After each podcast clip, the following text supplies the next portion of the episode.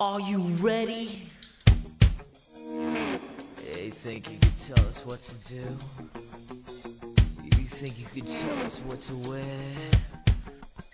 You think that you're better?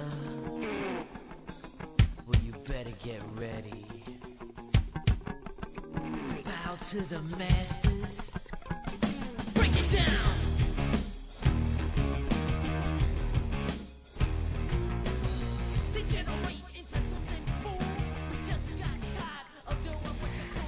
Hey, everybody, and welcome to Retromania, a retrospective pro wrestling podcast where we romanticize, fantasize, watch, and review your favorite or not so favorite storylines, matches, events, and feuds from your sports entertainment fandom.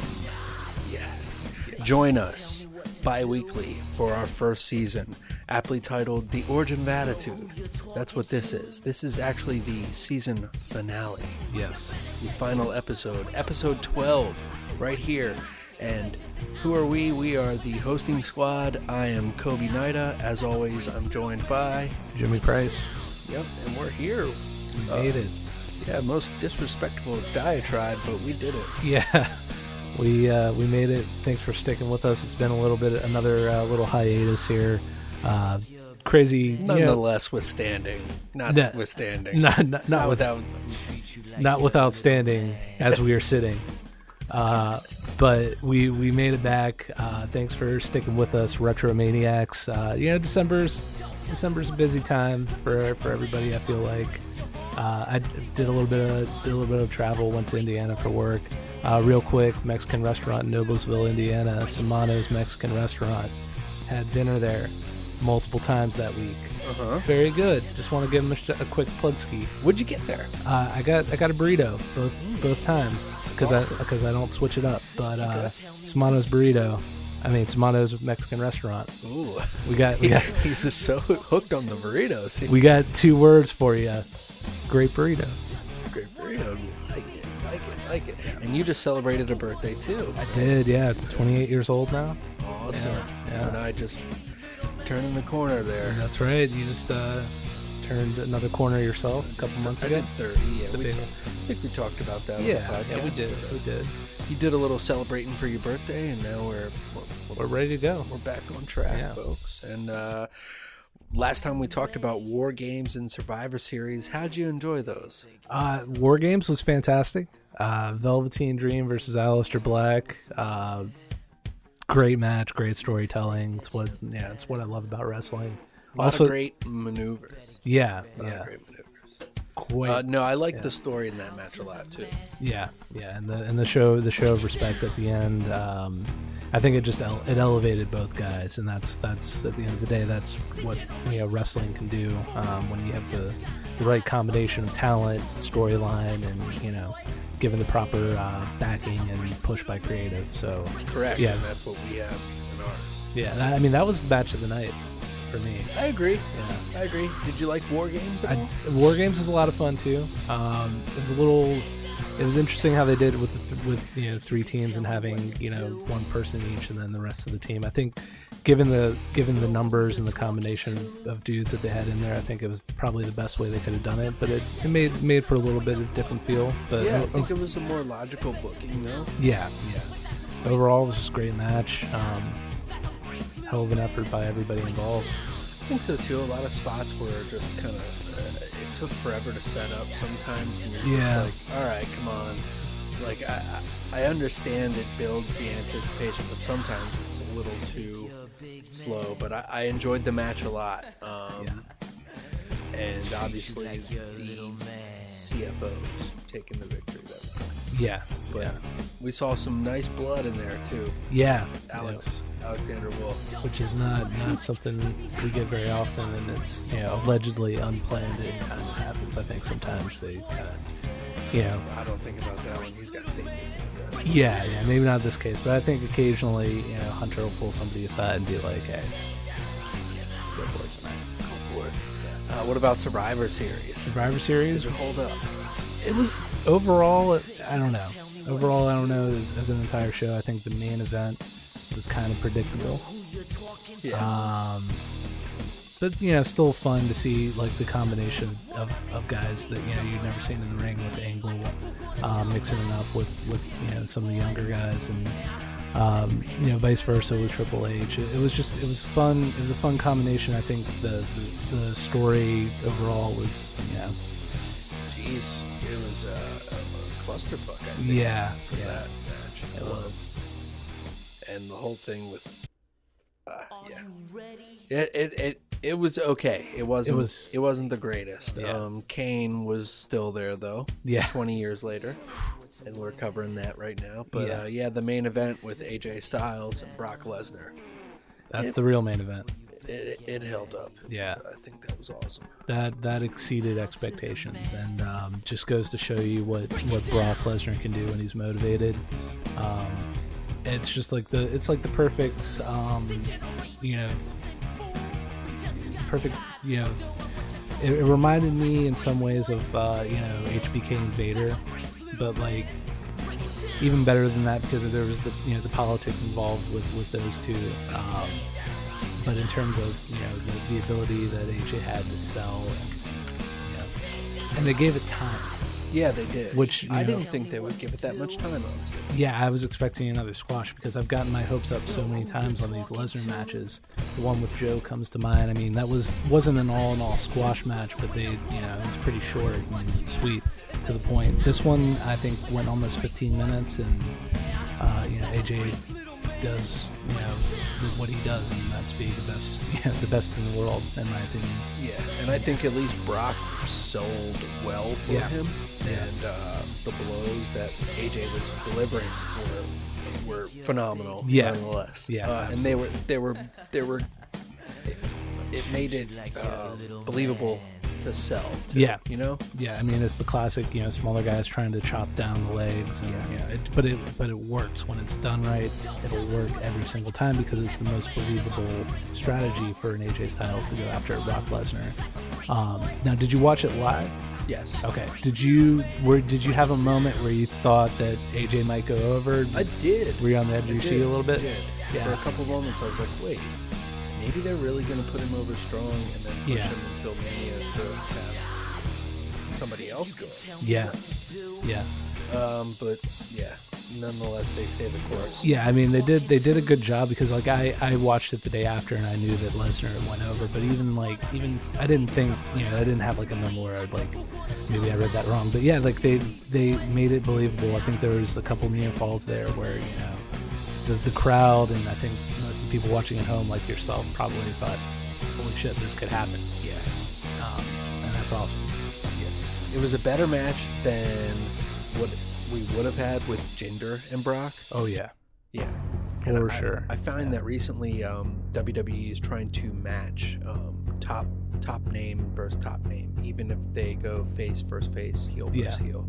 Even in this um, kind of weird dynamic that they have going with Owens and Zayn and uh, Mhm. them against other people too, because it's kind of like shades of gray what we're working with here in exactly. the dawn of it, Yeah. the origin of it, as I should say, trademark Yeah. origin. Not the dawn. um, yeah, it, it's it's interesting. Um, but getting back to where we are yes. on this origin of attitude, I- explain to us, everybody at home and listening, or uh, you don't have to be at home to be Yeah, you, to. a you could be in your. You car. could. You could be at the gym. That's the best thing about it. You could be at a friend's house if you don't like that friend and you just need to get away. Just go, just excuse yourself to the bathroom and listen to uh, our uh, two hour plus podcast. Hey, hey, hey! You you've been like dropping a deuce for a while now. Yeah, I'm good, man. I'll be out. Just uh, keep keep going back. Go back to being boring. I mean, Have you seen my headphones? I don't know what you're talking about. Always keep your own headphones. Any anyhow, uh, what's going on with this origin of attitude? Lead us up to where we are now. This Survivor Series is upon us. We got one more show to go, and uh, we got our four main characters here. Yes. Oh, Kobe. Ooh. Oh, Kobe. The. It's been a long and winding road. Episode twelve, everybody. Episode 12, we're here. Uh, so we are looking at the year. The year is 1997. Uh, we are following the paths of Vince McMahon, Vincent Kennedy McMahon, Uh, the owner, uh, chairman, CEO, right. Genetic jackhammer of the World Wrestling Federation, as he uh, emerges emerges from you know from the on-screen role of just being a commentator to uh, being recognized as the authority figure that he indeed is in real life and has been this whole time, obviously. Um, and the development of him uh, sort of being a sympathetic character to an out an out and out heel, uh, which is going to um, what we're going to be talking about in this episode here is the, is the big moment where Mr. McMahon is born um, out of out of reality. So we've been following him in his his dealings with his two workhorses, uh, which are Shawn Michaels and Bret the Hitman Hart, uh, two men whose careers have been intertwined for over a decade at this point. Um, in the in the history that they've had from coming from a place of mutual respect to sort of uh, a growing animosity uh, following WrestleMania 12, the Iron Man match. Uh, Bret uh, going through his contract negotiations, looking to be out the door with the company, possibly. Shawn Michaels, uh, you know, playing politics the entire time um, and, and and working, um, doing whatever he can to uh, elevate his status and the status of his friends in the clique um, as they build towards this Survivor Series main event where it's 18 months in the making. Uh, they these two hate each other at this point. We've covered the promos um, that have taken place throughout the year of '97, increasingly personal, incre- increasingly more personal, uh, increasingly vicious, um, and it's just it's all coming to a head with those two. And then we also have from Victoria, Texas, the rat, the rattlesnake. I don't. I don't. I have a bottle this time, so I can't. So, yeah, you it. can't can't crack it. Should I break this? You could. I mean, it's your house, man. Thinking about it. Right. You're maybe, an adult. maybe at the end of the episode. You're an adult. It's your basement. maybe at the end. uh, and, uh, sw- swig of McDonald's coffee for the working man. Uh, and um, so Steve Austin, uh, sort of the dark horse in all of this, uh, starts the year of 1997. Uh, you know, in the midst of a feud with Bret Hart, which is an all-time classic feud, um, and works his way through that feud and, and throughout the year, uh, becoming the most over wrestler in the World Wrestling Federation. He's Yeah. the most popular by far, even at this point Hell yeah. Yeah. Hell yeah. And you can hear it in the crowd reactions. Uh, we you know discussed his uh, his his his injury at SummerSlam at the hands of Owen Hart, Uh, we're just coming off the heels of that now, getting medically cleared, getting some uh, comeuppance. Yeah. He, he, he, Yeah. he gets past it. Yeah, Even with him being injured and not in the ring, this guy's getting over. And it's a lot of the promos. yeah, um, and the ability for him to keep doing the stunner even though he's hurt his neck. yeah. I mean, it's a lot of a lot of weight coming down. I guess it's not Pressure on the spine. dangerous of a wrestling man- maneuver if you think about some of the Yeah. maneuvers falling on the back of your head or anything like that. But Yeah, still you know impact you know you know square on the ass and then you know up the spine. yeah, You know. and that's it. Th- These four players, I think. We've hit it solid this uh, whole season. These are the key players. Everything that we've touched upon, the promos, the events leading up to this, all curated the Attitude Era. Yeah. And even during this pay per view, you're going to see the hallmark signature of the Attitude Era for the first time, and a little, uh, little uh, nice promo package that they put together. Yep. I enjoyed it. Yep. Um, but yeah, here we are, November 3rd, 1997. We're going to cover this week's Raw leading up to the Survivor Series, and then November 9th, 1997, the epic Survivor Series. Gang Rules. Gang rules presented by Milton Bradley. Yes, exactly. Karate fighters. Yeah. Um, but in the other world of entertainment, we know that the music right now, Yeah. rocking, of course, is Candle in the Wind. Still, Yeah.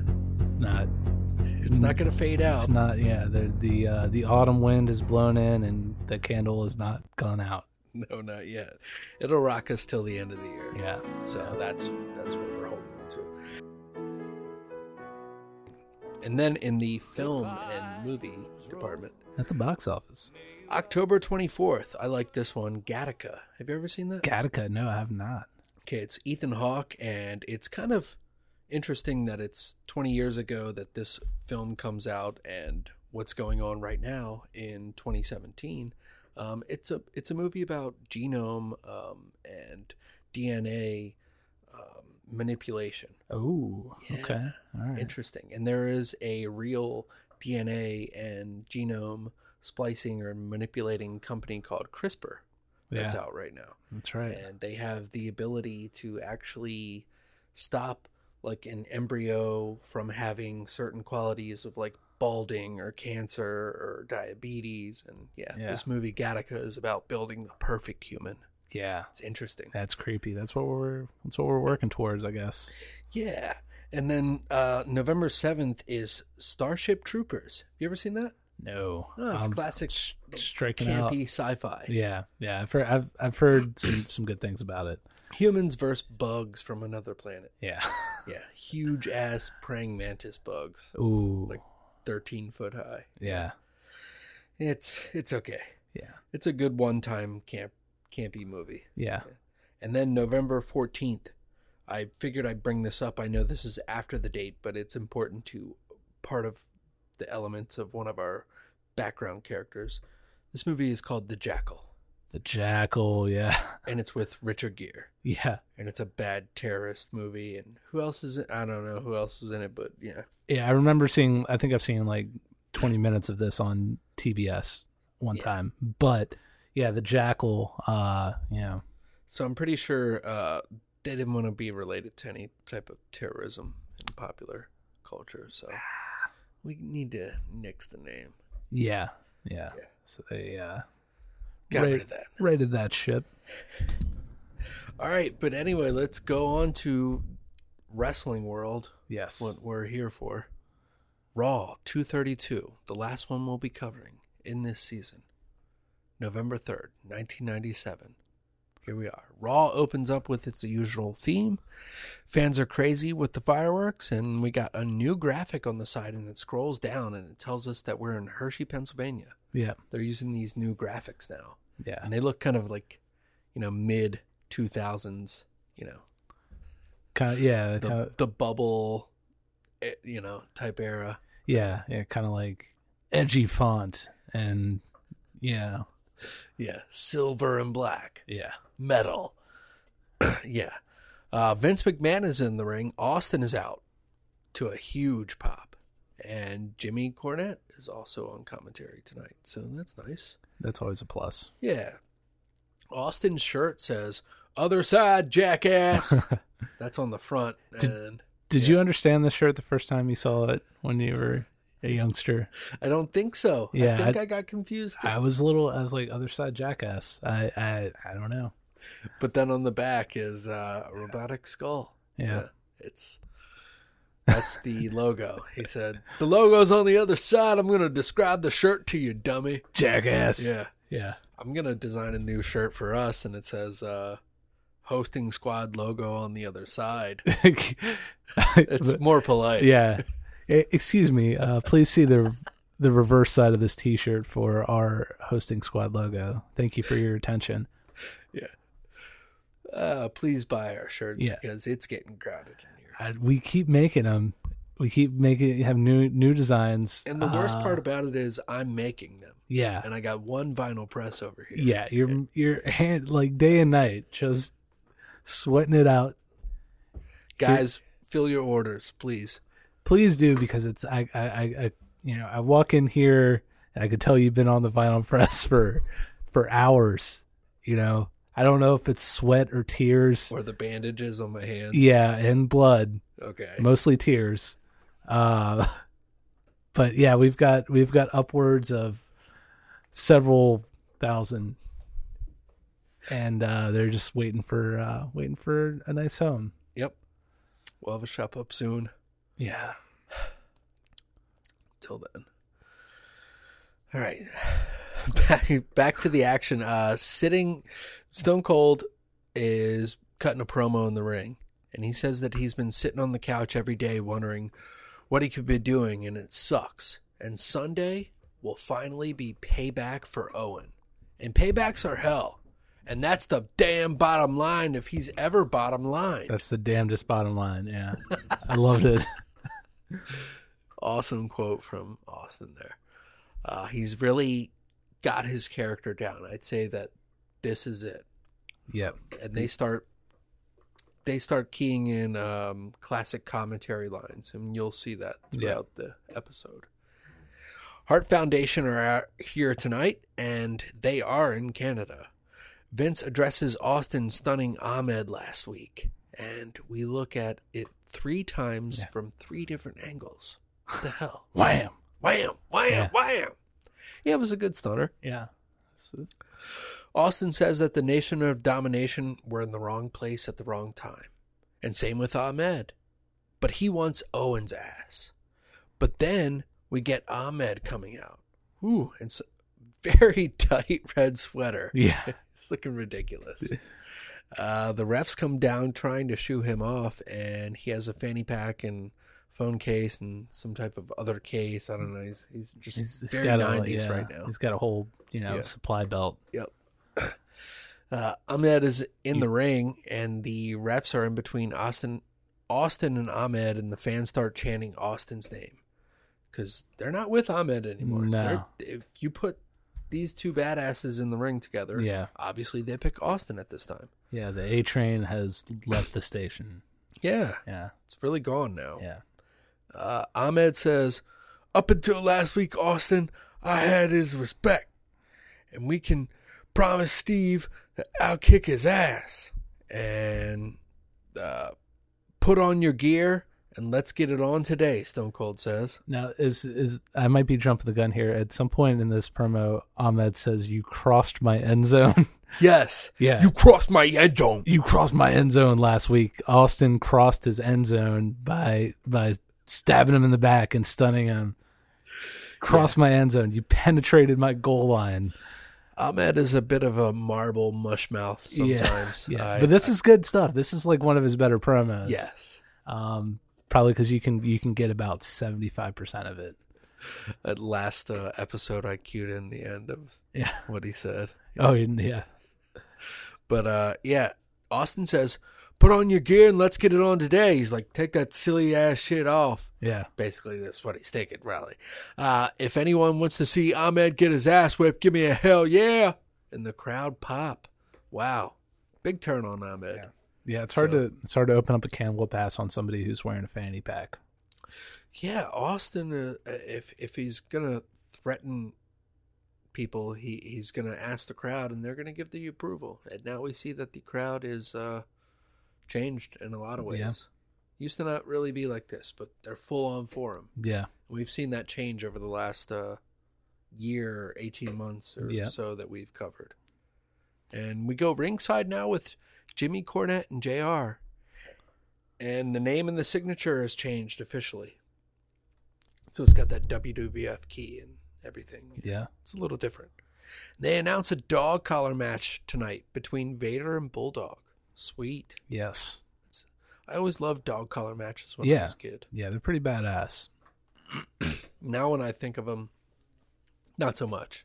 But uh, some matches have been good. It could be done right. I mean, the the original one with Piper and Valentine. Uh, if you uh, get a chance to go back, I think this match might be on YouTube still. Uh, but CM Punk and a wrestler named Jimmy Rave had an outstanding dog collar match in Ring of Honor, Really? circa like 2004. So Nice. yeah, I, I like dog collar matches. Nice. I'm a fan of gimmick matches myself. Yeah. Um, dog collar is definitely in there. I don't know about the. Uh, I think a dog collar match is just uh, an all out. You can't separate the guys. Uh, there's no tapping like a uh, strap match. Yeah, yeah. And I think strap matches could be done differently too. Like you just use the fucking strap. yeah, yeah. I've never been a fan of like the four corners. No. Yeah, that seems like It's a elementary. little hokey. Yeah, Um, well, yeah. So we're gonna have a dog collar match between Vader and Bulldog, And then Shawn Michaels will be here tonight to address Ken Shamrock's challenge that was issued last week. Wow. Okay. And ladies and gentlemen, a special interview with Goldust and Marlena they did over the weekend with JR. And listen to he how he essentially raped his wife of her dignity and has Oh. destroyed his marriage. And we'll have that exclusive later. Yeah, JR like purposely pauses on that. Yeah. Ah. I know. It's Doesn't- yeah, cringy. yeah. Cringy. It's that bad feeling. And tonight, light heavyweight championship tournament begins. Ooh, after the break. Promising. Back from the break. I know you want me for the last damn time. Sunny is out, and I'd rather be in Sunny sign is in the crowd. Crowd's getting creative now. They Yeah. said, "Hey, they're being raunchy on their show. Why don't we be filthier?" Yeah, and it's not even like they did the I'd rather be in China, which is like makes sense as a joke, but like I'd He's I- just going straight for it. I'd rather be in I want to fuck Sunny. exactly. It's like half a notch above that. Yep. Uh, she, Sunny is in the ring and she introduces Super Loco, who is also super crazy Yeah. from ECW. Yeah. And then Aguila, who is um, Essa Rios, Yep. uh, out with some bad blood music and Steve Blackman theme music as well. Nice. He looks like a ripoff Juventud Guerrera. Yeah, Nah. a little bit. Not feeling it too much. The match starts and we get a lucha back and forth, and Brian Christopher is out on ringside commentary, and he is the worst. And Super Loco botches a flip up the rope type spot, and he just lands on his back. Yeah. And they laugh on commentary. They're just like, "Ooh, jeez." And then Super Loco misses a springboard spinning wheel kick again. He's botching a lot in this match. JR sends us word that Gorilla Monsoon is feeling better. Thank you. Good. Awesome. That's great. Yeah.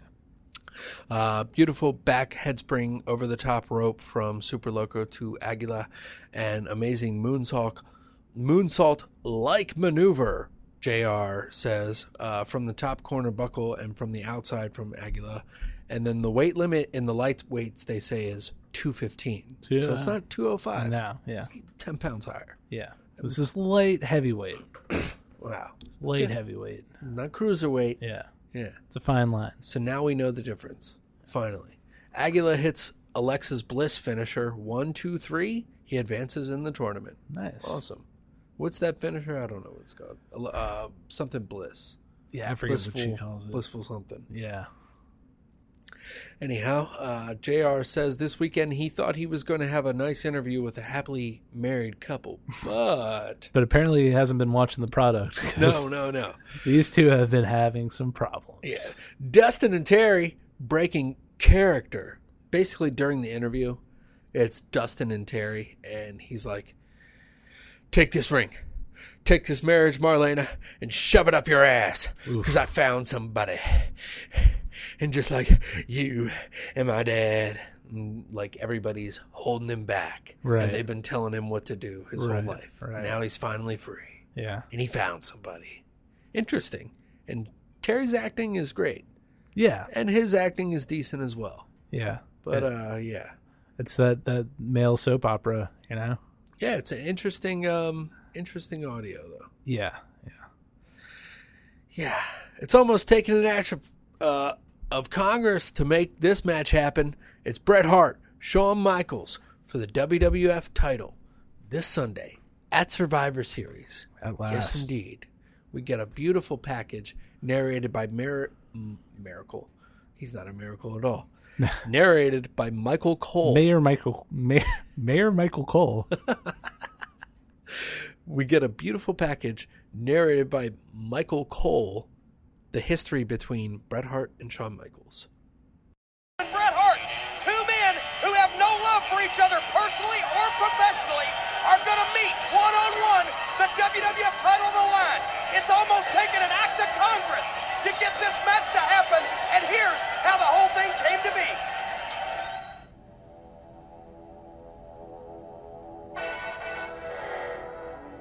It's safe to say they don't like each other. You'd like to hit me, but you, you don't have the insights to do it. It might be more accurate to state they hate each other.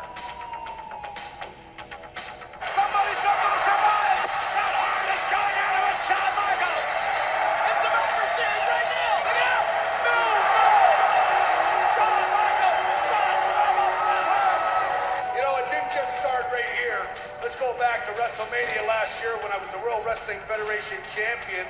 I just want to say one thing, Shawn Michaels, you got the Kliq, you got whatever you want out there. And tomorrow night, you're going to think that those nine cheerleaders that beat you up in Syracuse, New York, you're going to think that that was breakfast at Tiffany's. Because I can promise you for 60 minutes, you were in for the absolute worst pounding of your entire life. It started as a show. It would end up being perhaps the greatest mano a mano matchup in the history of the World Wrestling Federation. They haven't met since, and the controversy that brewed in its aftermath is about to finally boil over. if he's the same guy he was before, then I just hope I don't have to run him over with my car or something because he bothers me that much. You know, there's something about a guy that's just cocky. Uh, that is a guy that's uh, got a huge, huge prima donna kind of personality to him that thinks he's better than everyone else. He's, he's something very uh, arrogant and obnoxious about him. Uh, and he's a guy with a big mouth. This match is for the World Wrestling Federation Championship. This is a hard man match. sometimes that, that same thing that makes me a pain in the butt can also work for you. And, and I mean, I did, I did go in with confidence, but you go in knowing you have to wrestle Bret Hart. And that works two ways. One, that's Bret Hart. You know, he's not there by some mistake. It was a huge dynamic collision of, uh, I guess what it is is a, is a certain lack of masculinity that he never possessed. And, uh, I finally just got where I couldn't take it anymore. The dancing and the, the, the twirling around the ring, the, the, that Mexican style wrestling is enough to make you sick. Now, everyone knows Bret and I have a, uh, a rivalry, whether it be professional, personal, but now it's to the point now where you have, you have to you have to think you're better than him every day. Just because I come out here and choose to live my life openly and freely instead of putting on a facade like you does not make you a better man, Bret. It's like, well, is the problem with me or is the problem with him? There's no problem with me. The problem's with him. Yes, I antagonize everybody, and when you can do that, all you can do is use it to your advantage. I have the ability to push the buttons of people that would never ever lose their temper. Is he challenging me? Right now, regularly, regularly, I would take him up on this challenge. And, but you know what I'm not gonna? No, I'm not gonna. I'll tell you why.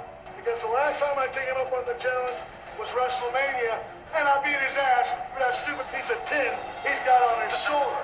And Survivor Series, I'm gonna take that stupid piece of tin you got on your shoulders once again. I've beaten you, I've beaten your brother, I've beaten both your brother-in-laws, and I'll beat up your whole family if you get in my face one more time. Shawn's current taunting, coupled with the haunting memory of his antics when he wore the belt, have fueled Bret's fury. I don't like him. I don't trust him. and I don't believe him. believe in anything about the guy. He's a phony little. j- I've always been selfish. and uh, I always, in my mind, the ultimate goal was for me, all by myself, to be number one. Remembering the period when Shawn held the title motivates both men for completely different reasons. I just think that the wrong man won that day. I look very much forward to stepping back in the ring with Shawn Michaels. Bret has been driven by the rematch since his return to wrestling. People like me and myself that are tough, the truckers and lumberjacks and coal miners that come home from a long day, sit home on that Saturday and turn on the WWF and they want to see a real man on TV instead of a guy dressed up in uh, with mirrors and glittering chains and earrings. And, uh, got a little tattoo, a little heart on his arm and stuff. I think that stuff uh, is hard to wash after a while. And although they seek the same title, Bret and Shawn have a different vision from the top. The terms of legacy and stuff like that don't as mean don't mean as much to me as they mean to other people. Uh, the legacy that I leave is with me. I don't obsess like you do. I do this because I like it. You do it because in your mind, Mark Man, you really think all of this is yours. Between them, they've held 18 titles. They haven't met in 18 months. And although both men hope to add to their legacy with the matchup at Survivor Series, the true passion and purpose behind this showdown is that it's personal. Get the doctor, please get it right now. Well, apparently uh, Shawn Michaels uh, refusing medical attention after the attack on Bret Hart in the locker room. The goddamn zoo here?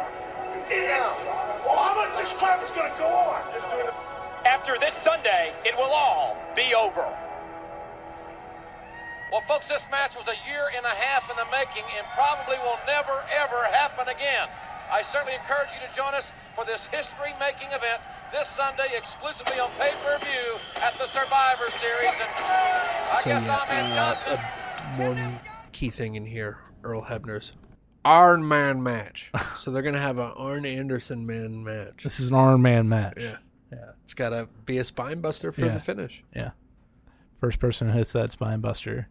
But yeah, it's it's a really good it's a really good uh, video package and uh, kind of you know takes you through the whole thing going back to WrestleMania 12. So Yep. I enjoyed it. I think it was very well done. Didn't like I mean Bret Hart kind of uh, disparages the entirety of Mexican you know lucha libre. Say the line. he, he like he lumps it in. He's like, you know, you know, I just got I got sick of the sick of the dancing around and the earrings and the Mexican wrestling. like So because they grumpy. like yeah You know, ever since you said that um, part where he was in the wheelchair, but he might as well be in a rocking chair, I just cannot picture him out of a rocking chair. yeah. Get off my lawn. Yeah. Why don't you shut up? uh yeah. So JR says this match will probably never ever happen again. Wow. Smart money. Yeah. Ahmed comes down and we go to a commercial break and we're back and Ahmed is still in the ring and he's waiting for Austin. Blap. Kick. Blap. Blip. Blip. Not a blackout. A cane out. Yeah. Kane out. Through hell, fire, and brimstone, says Kane for the first time. Ahmed thinks about it for a second and then just pulls up some punches on Kane and gets a choke slam for his troubles. Kane does his pyro spot. Ahmed gets uh, up to receive the tombstone. Kane picks up for another one. And then Mankind comes down the ramp. Ooh, and he puts Paul Bearer in a mandible claw. And then he nails Kane in the head with this huge piece of metal, and Yeah. it bends. It's crazy. But We're- Kane just sits up like his brother Taker, his his brother, the Undertaker. the Undertaker, man, my brother Taker. he, he says brother Taker. Mankind gets held back, and we go to a commercial. What a crazy spot, though. That was crazy. Where did he even get that thing? Like, Ah. And it's they say it's like a huge industrial turnbuckle. For what ring? yeah. What giants are wrestling in that? exactly. Is it Who like the fuck? It, go look at this. It's like three to four foot. oh, at least yeah. So the ring must be a hundred feet. Who is wrestling in that? It's it's for Vince's like underground. I want all the big guys. Yeah, or he's like got, he's like got two elephants fighting. He's got like an elephant right fighting ring. Uh, so uh, yeah, uh, we come back and we get a recap of the Kane and Mankind incident. And it's a huge turnbuckle, like I said. Jesus Christ. Uh, the glass shatters, though. Yes. Go ahead. I was gonna say make Dumbo look strong. Make Dumbo look strong tonight. Wait, all right. It's Paul Bunyan against Dumbo. Well, Paul- Paul Bunyan and Dumbo against who's the giant from? I guess the The Jack Jack and the- Jack and the Beanstalk Giant, and um also The Cyclops? Yeah, the Cyclops from from the the Odyssey. Yes. Yeah. There we go. Tag Big team action. Tag team action. 100 foot ring. All right. God damn! Look at the look at the physique. God damn, he's vascular, pal. Finish him. Get, get the fucking get the goddamn bull out of the ring.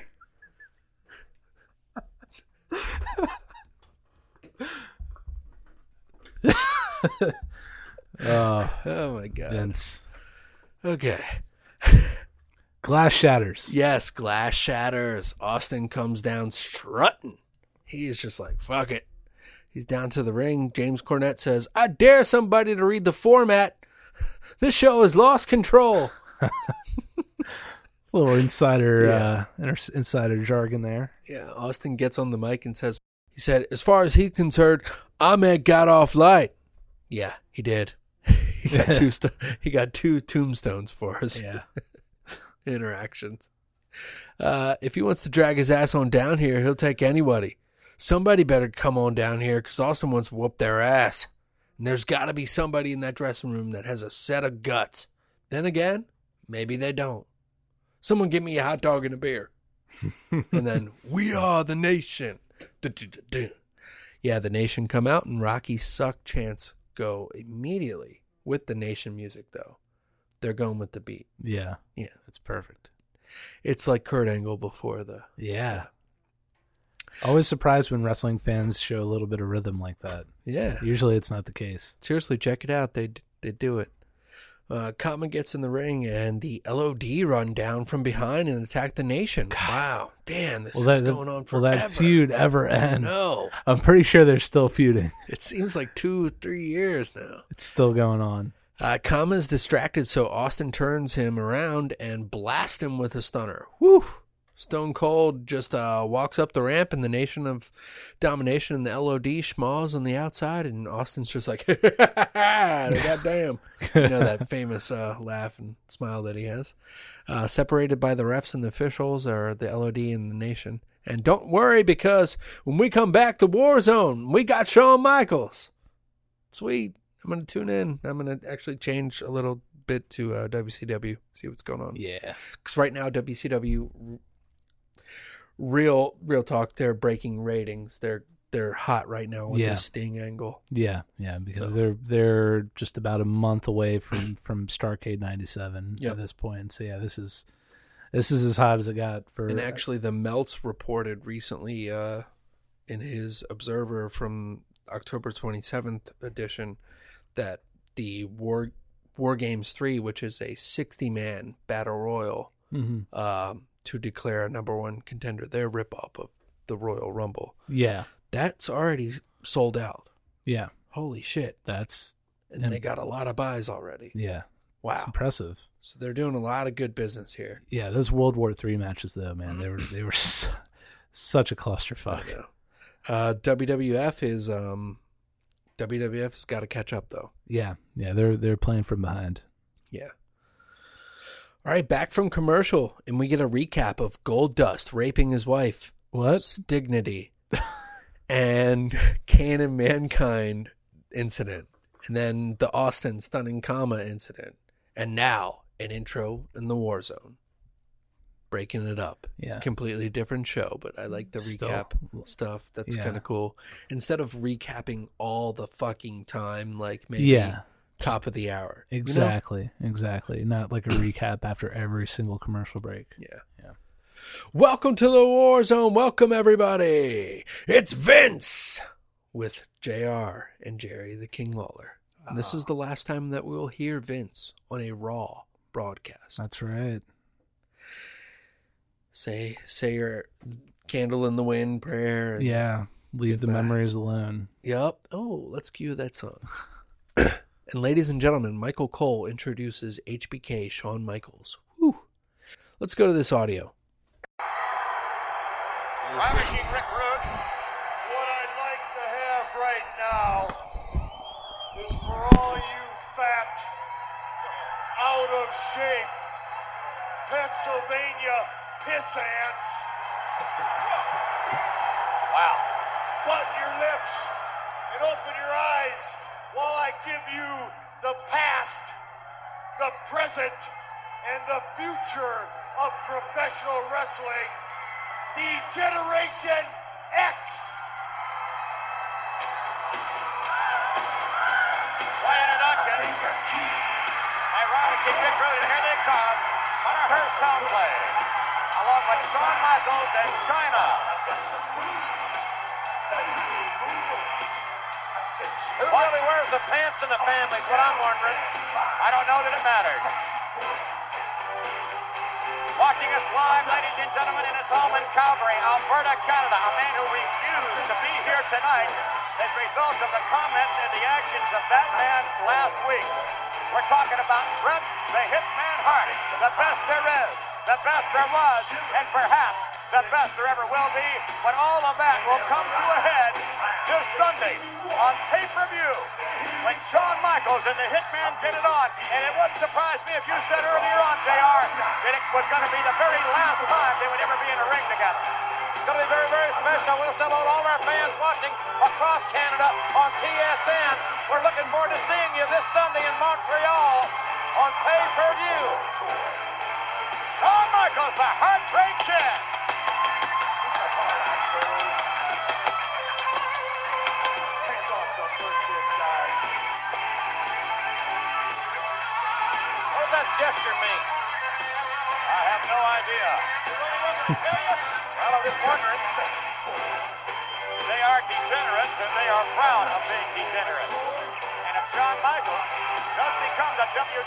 champion, who knows what's going to happen?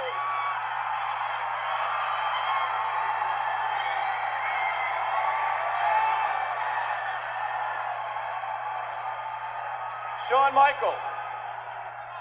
Let's take you back to this past week on Raw. Bret Hart versus the world's most dangerous man, Ken Shamrock, for the WWF Championship. Near the end of the matchup, you came from out of nowhere, look at the Titantron, and interfered. Oh! Ever the opportunist. Now, perhaps now, as you see Ken Shamrock, Shamrock could have become the WWF champion. Should be the champion right now.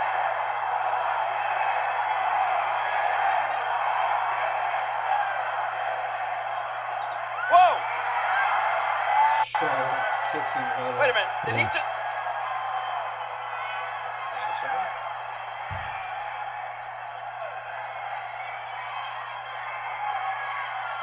Perhaps Shawn is now. Shawn Michaels and Degeneration X, you may have. You've talked enough. Let me tell you something, Michael Cole. You know, Degeneration X has come out here week after week. Shut it.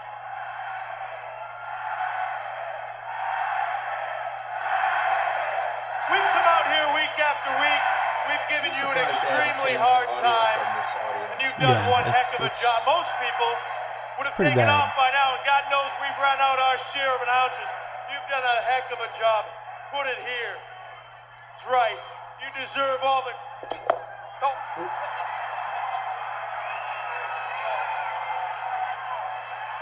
And that just about does Yeah, it. he shouldn't take that. No. Just Okay, now, now that we've had the comic relief, it's time for the wrestling world to hear it from the lips of the man.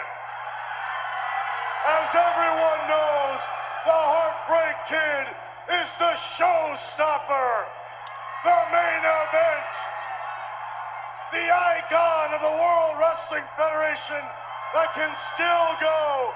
But now I have decided to take it up one level higher. From now on, Shawn Michaels will always be known as the wrestling. No, no, no, no, Shawn. I'm your friend. I'm your best friend. And I know where you were going to go with that. Right. Uh. But you might be the icon and you are the showstopper, but let me tell you what. To be the God, you actually have to be as old as God. To be a god, you had to be there when Pontius Pilate made the turn. You had to be the main event in the Colosseum when the wall came down. And you had better be able to walk on water if you expect anybody to watch Age in the Cage. Age in the Okay, Triple H, you've made your point. But one thing is for sure at Survivor Series, I will show Bret Hart that I am indeed the man. But what I want to comment on right now is what everybody was talking about last week. Everybody is upset because last week Shawn Michaels cracked a few people up. so to speak. But that is nothing, nothing compared to what I'm gonna do next week. Wait a minute. Next week, I've got two things I'm gonna do. First, the Heartbreak Kid is gonna come out here and walk naked. What? What's he talking about? Good God. He's gonna what? Wait a minute. This is going And then too the far. next thing that He's I'm gonna gonna do is take the world's most dangerous man, Ken Shamrock, and show him the world's most dangerous man.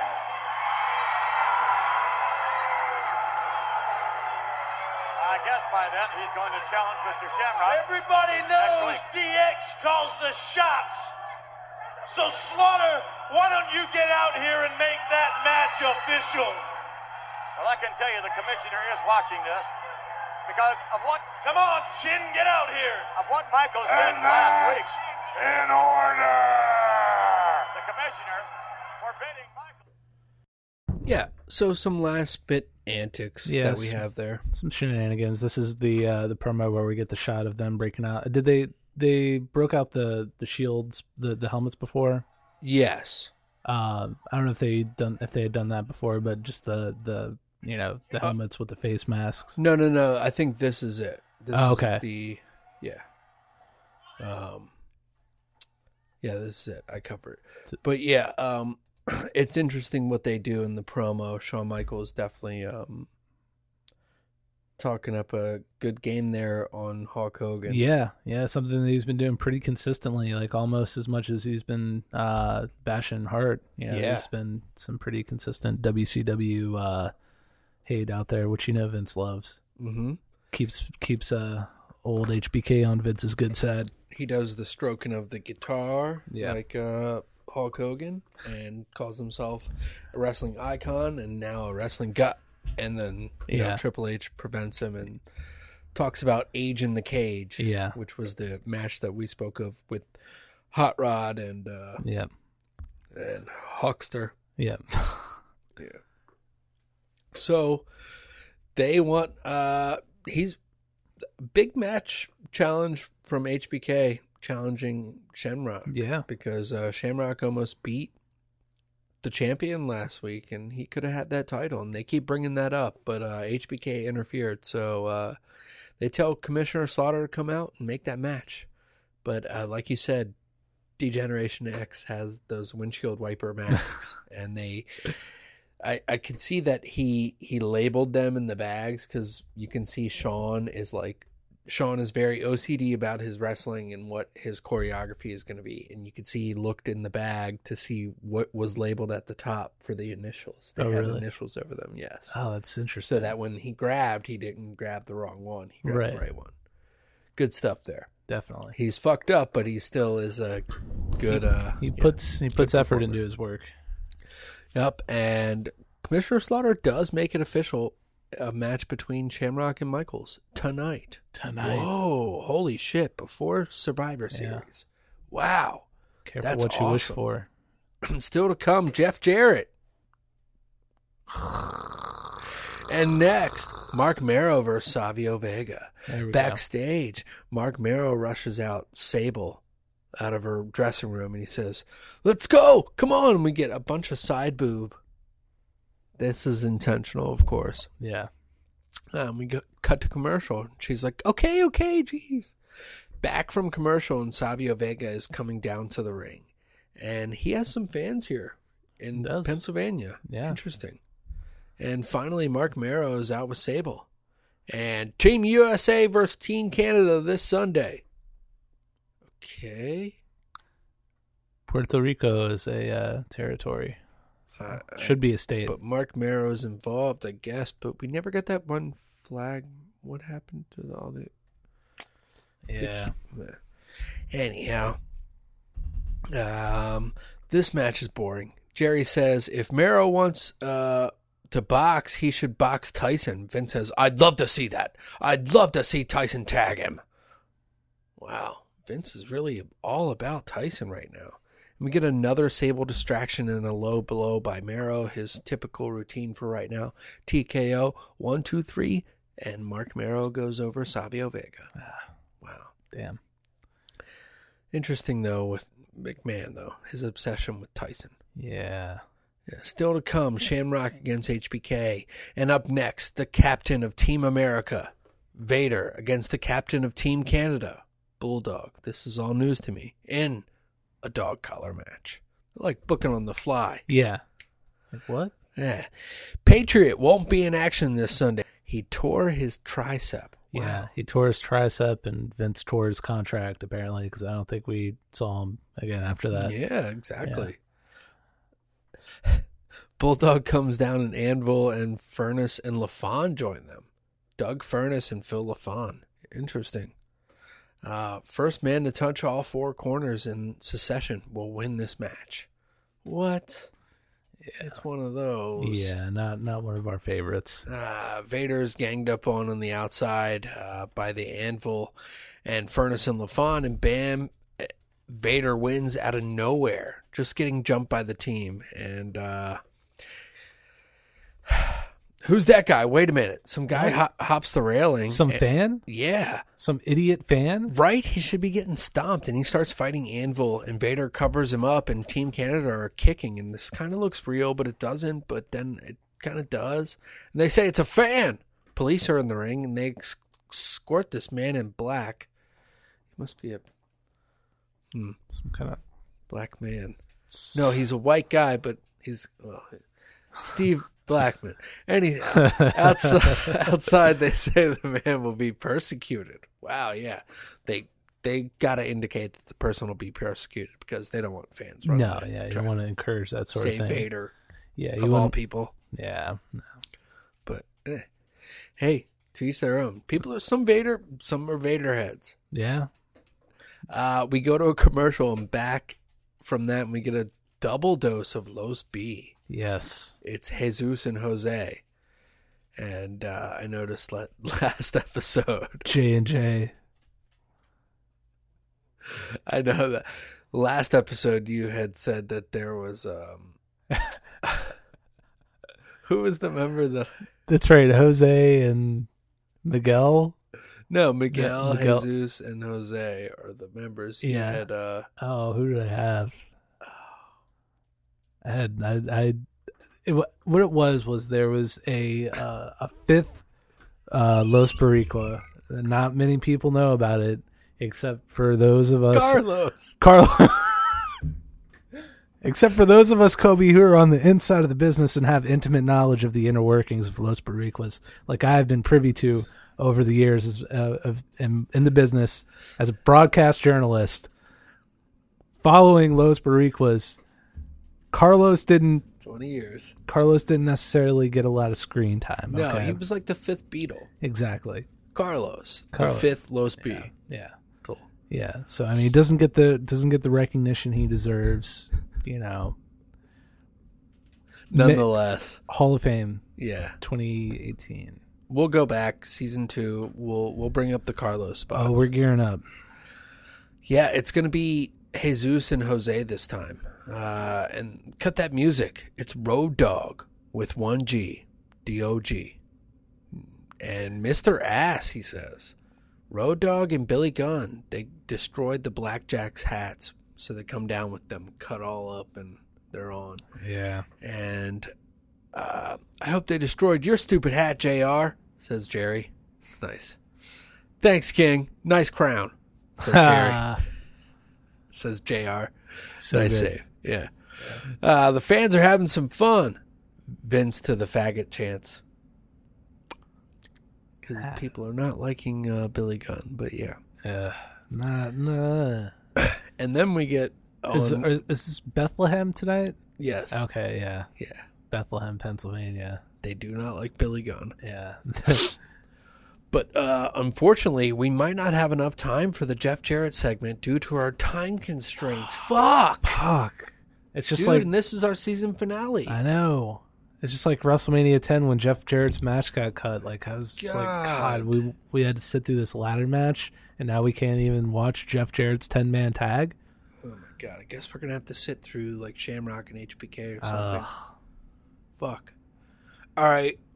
Well, uh, we'll go on. J E double F. Classic. JR says, "Well, you wouldn't have to worry about that if you had your own network." Oh, we wouldn't have to worry about that if we had our own network. We could do a lot of things. That's what Vince says. Holy Ooh. shit! That's cr- Twenty years ago they said that. spooky. Yeah. That is so weird. Yeah.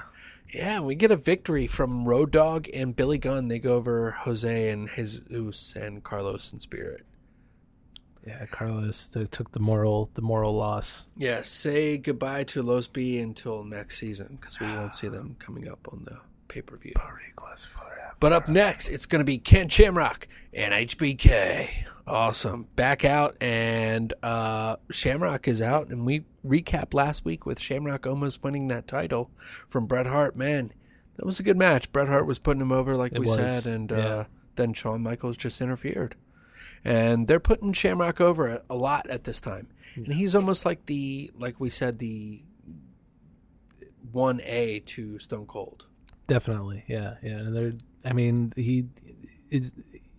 You got to understand, like this was like the first time that like a like a, a huge MMA star made their way into into pro wrestling. So it's, um, you know, it was a big deal when he first showed up as the guest referee, way, Yeah. all the way back at WrestleMania 13, um, and they're doing everything they can to get them to this main event spot. Where that, you know, where they end up going from that, from there, we'll see. But it's, you know, it's it's clicking. It's working with the fans, and I agree. uh, you know, it's smart. It's good business. Yep. So, um, yeah, uh, Shawn Michaels comes out, and Ken Shamrock starts off hot before the pyro can even hit for Shawn Michaels, or before the pyro can even hit for Shawn Michaels, and he takes advantage of Shawn Michaels in his entrance gear and all. Yep. And there's a front row sign that says, Bret will be the jobber on Sunday. Wow. Good stuff. Shamrock throws HBK over the top rope onto Triple H in Chyna and gets a huge pop for it. Yeah. Crowd loves Ken, Sham- Ken Shamrock right now, like, Yeah. like you were saying. Um, they have a little back and forth, and Shamrock delivers a beautiful bridging fisherman suplex. One, two, and no. This will probably be the last time that we ever hear that on Yeah. commentary. Yeah, Isn't that crazy? it is. It's the end of an era. Yeah, end of an era. That's it right here. Yeah. Season finale. We're covering it all. Yeah. I hear Shawn call for a clothesline. Clearly, he says, "Clothesline me," and then they both go over the top rope.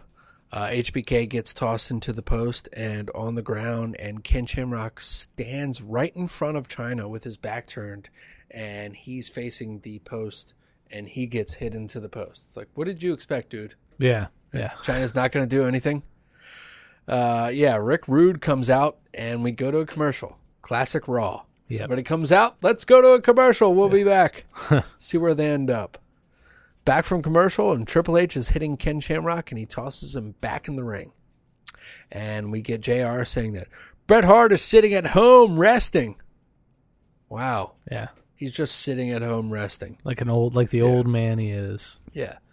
Vince says, This Sunday, you're finally going to see these two men who hate each other go one on one, find out who is the better man, and you're likely not to see this match ever, ever again.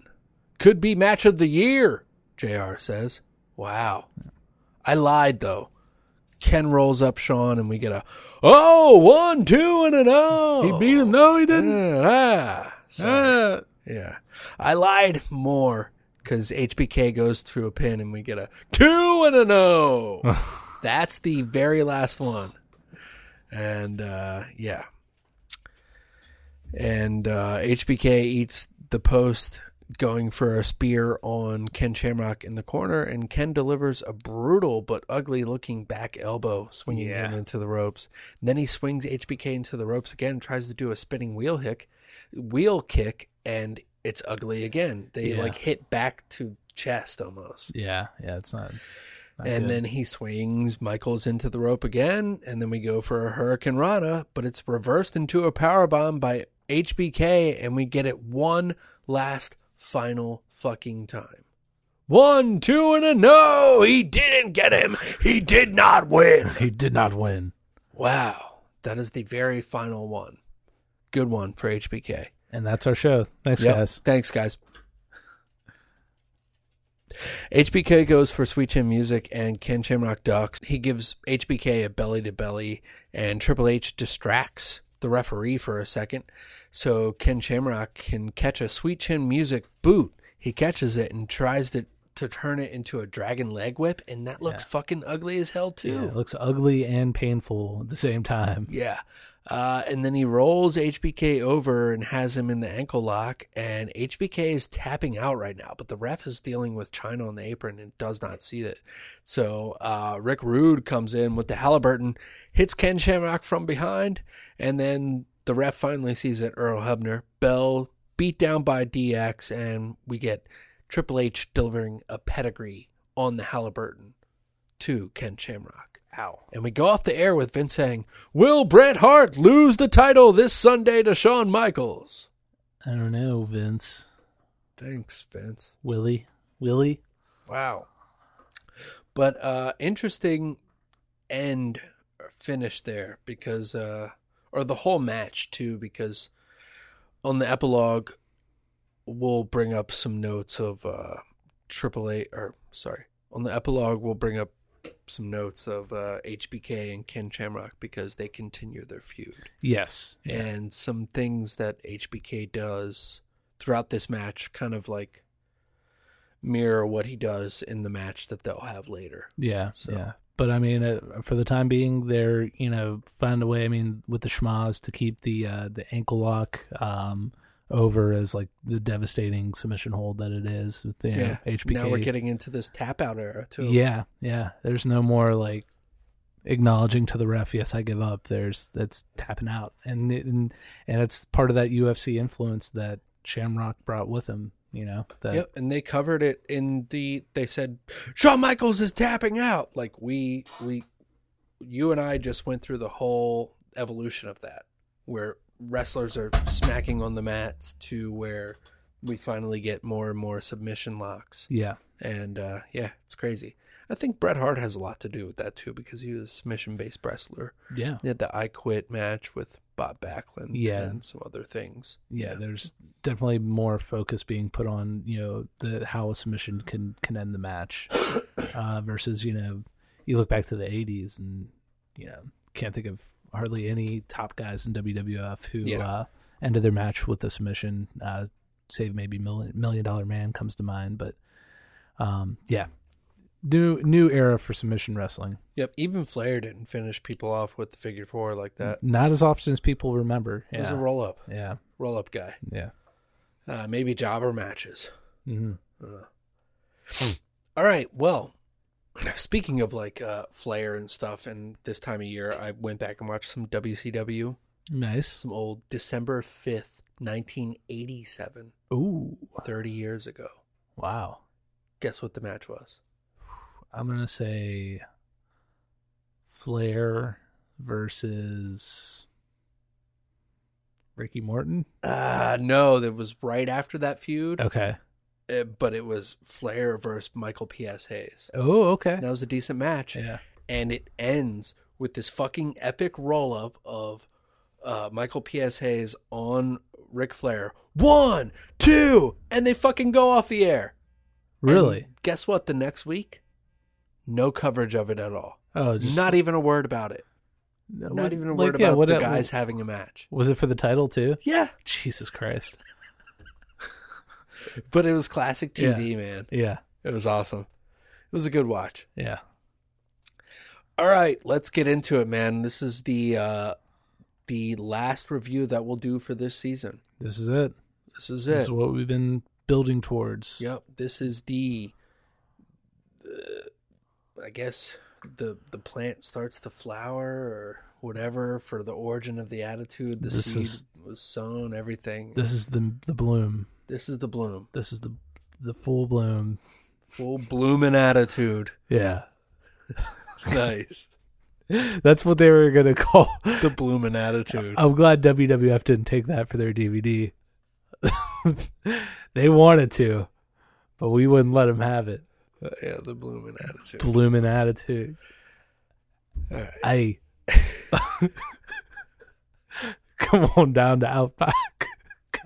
Sorry, we'll have to edit that out. Get a blooming attitude. That's your blooming attitude. oh, God. All right, that's never that's never getting put in. Right? This is WWF Survivor Series 1997 Gang Rules.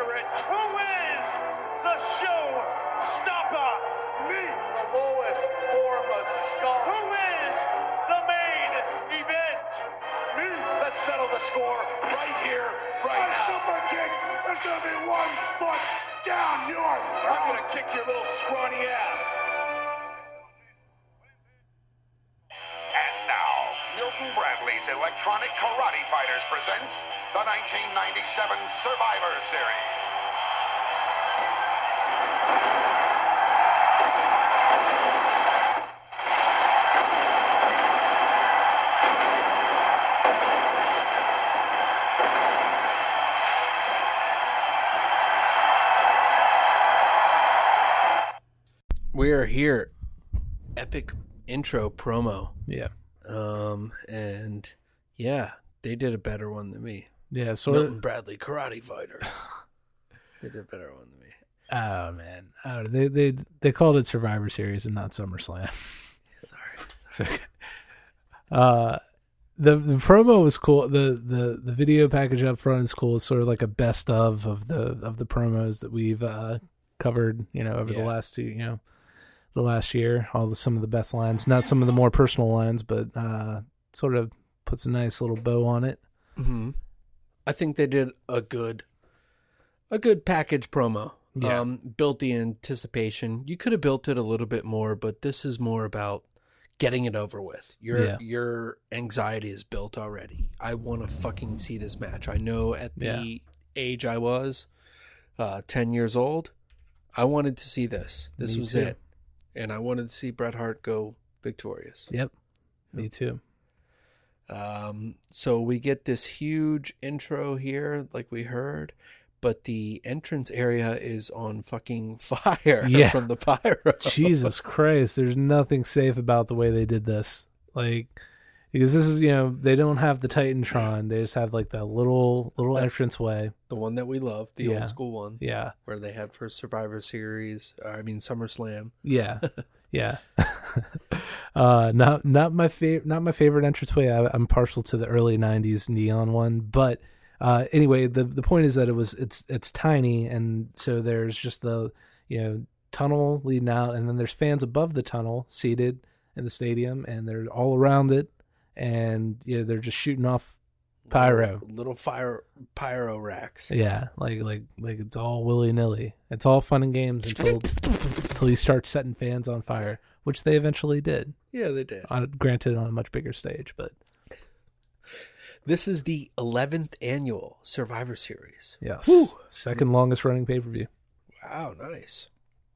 And it's JR Jim Ross joined by Jerry the King Lawler. And it's just a two man team this time. No corny. No, no Vince either. Yeah. Wow, Wonder we'll what- never hear from Vince again, actually. Yeah. Uh, this rivalry and this match has been 18 months in the making. Jerry says, maybe even longer than that. He's kind of right. I mean, we talked about since 92. That's true. Maybe even since 88, since they were in tag teams. Smart, smart Yeah. comment from the king. Yeah. Both these men refuse to lose, Jerry says. Uh, but somebody's going to lose. And who's it going to be? Yeah. We got our Spanish announcers and our French announcers, but we can't hear shit. Thanks. Yeah. Audio quality would get better over time. Yeah, yeah, I would. Vince didn't. God damn. Yeah. It's just the talking heads that they fill. Just make sure the English, make sure the English is going through. That's all that matters. Come on, Jack.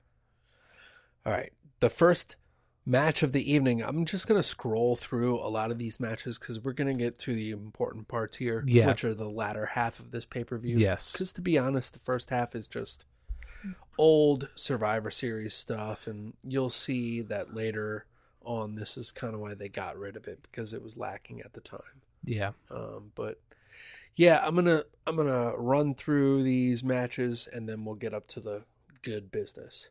The first Survivor Series match of the evening, though, is Headbangers out with their music, and they're joined by the New Blackjacks. And it's Road Dogg and Billy Gunn. They're out with the Godwins, and Road Dogg is running his mouth on the mic, and he says, "Seems that steers and queers are already in the ring." Yeah Ah. getting pretty uh getting pretty good. Shit match though, and we have Barry Windham with bangs. Not a good look for No, him. No. he looks like fifty times older. and fatter. Yeah, Yeah. like this is the worst look. He looks even better when he joins WCW in '99 with Yeah. the West Texas Rednecks. Yeah. Like, I, I don't know. I was confused for a second. I was like, no way. Yeah. He looks like shit there. He looked better as the stalker Barry Windham.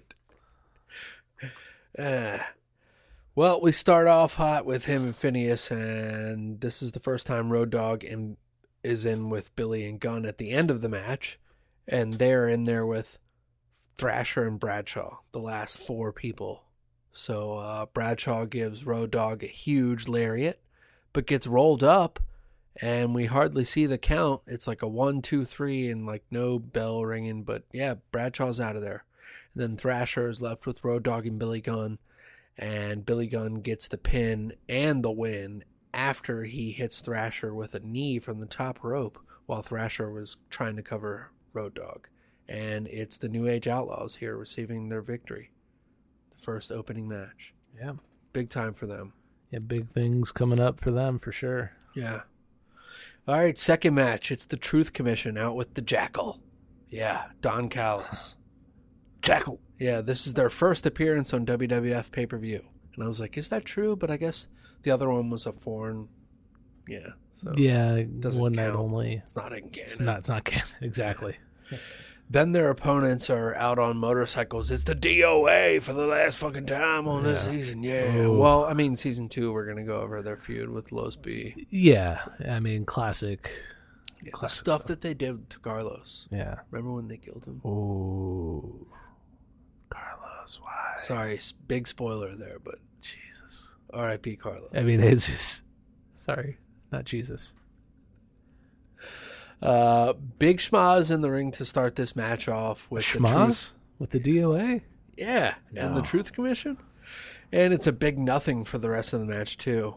Uh, finally, Don Callis gets on commentary, and that's what they wanted him there for, I guess. Yeah. Uh, so this is the first time we get Cyrus or the Jackal or uh, anybody. This this is the first taste that we get on national TV. Yeah. of this character. Um, and Crush is the last one to to be on the team of DOA against the Truth Commission's interrogator and sniper. Crush pins Sniper with a tilt-a-whirl slam that he like pauses midair, and it looks like he's gonna hurt the dude, and then he just like nope slam one two three, uh, and then he gets right up and gets hit with a sidewalk slam by the interrogator one two three. The s- interrogator's finisher is a sidewalk slam. God bless him. He can, can't do much more. He couldn't. You know. He's not gonna. He's not gonna be thrown out like. uh You know. I, I- I just want to see Interrogator versus Arn in an Arn man match. Sixty minute. Sidewalk slam versus Spinebuster. Sixty minute arm man match. Whoever hits the most. Yeah. Yeah. It'll go down. I'd, I'd pay money to see that. 100 foot ring or regular? the Paul Bunyan, the Paul Bunyan ring. Paul Bunyan, special guest referee. Okay. Uh, JR says, What's going to happen tonight in the main event? The fans are wondering too. And uh, let's go to the fans one last time for this season to see what the hell they're going to say and what they want. Let's get the pulse. Well, ladies and gentlemen, everybody is wondering what's going to happen in the main event. And the fans here in Montreal are no different. We asked many of them earlier today to pick us a winner between Shawn and Bret. Tonight, Hitman is going to lose the title tonight. Even though I don't want him to lose it, Michael's going to be the three-time champ. The main event? Shawn Michaels, man. Big time. God is the best there is, the best there was, and the best I ever will be. C'est le meilleur de la gang. Il n'y a pas d'autre meilleur que lui, c'est vrai. C'est notre Canadien, nous autres. C'est notre Canadien.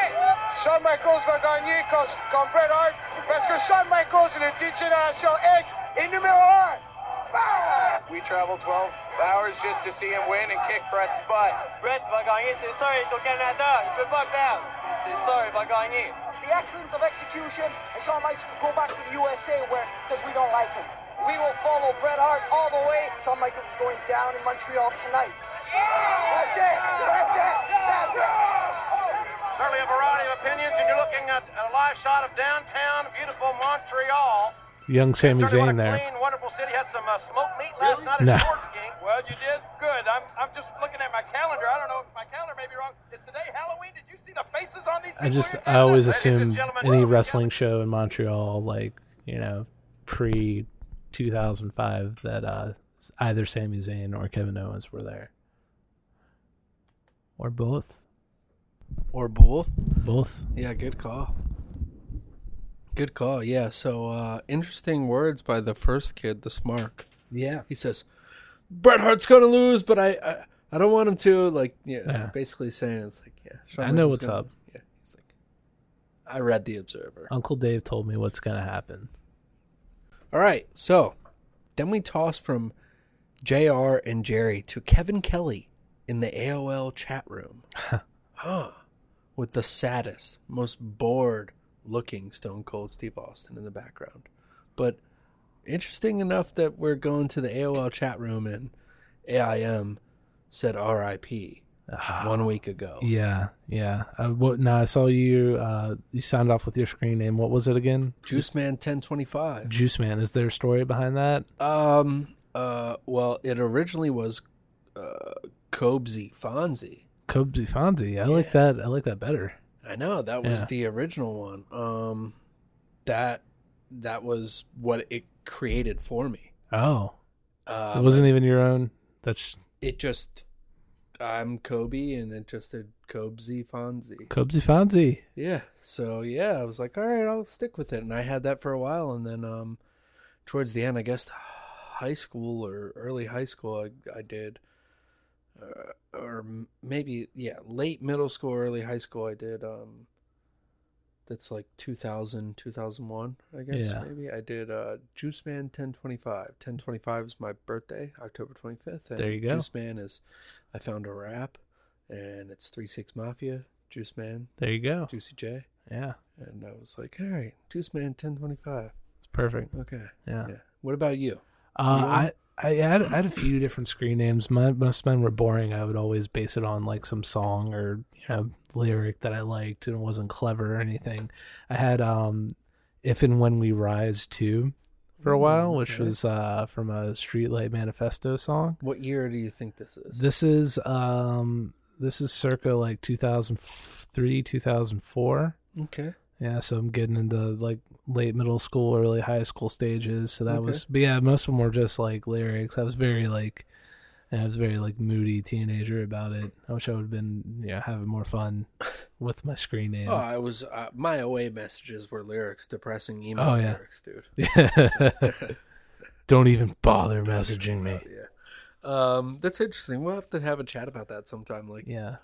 the difference of, I guess, because I'm a, a couple years ahead of you uh, in age, the the difference of the technology because um, AIM was around, but we used it for after school and stuff. We didn't have cell phones to use it on. Yeah, no, I, uh, I didn't, I didn't have it on a cell phone. either. Facebook and stuff like Yeah. that. Those were those came with like hardwired wired stuff. You had to go to the source. Yeah, you yeah. know? You had to sit down at your computer. Yeah.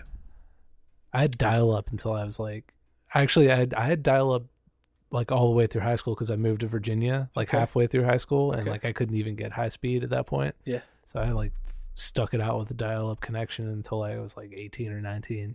Hey, you got to. I, Yeah. I did uh, DSL. Uh, I didn't get that until I was like, yeah, 17, Yeah. 16, 17. It was like late, but it was like, I was paying for it. Yeah. I Because nobody else in my family was like up to date. Same. So I, I had to like fork, like, that's what I was working for was Yeah. to be able to get on the computer, get on the internet, Yeah. and interact with people. Yeah. Like, what? Yeah.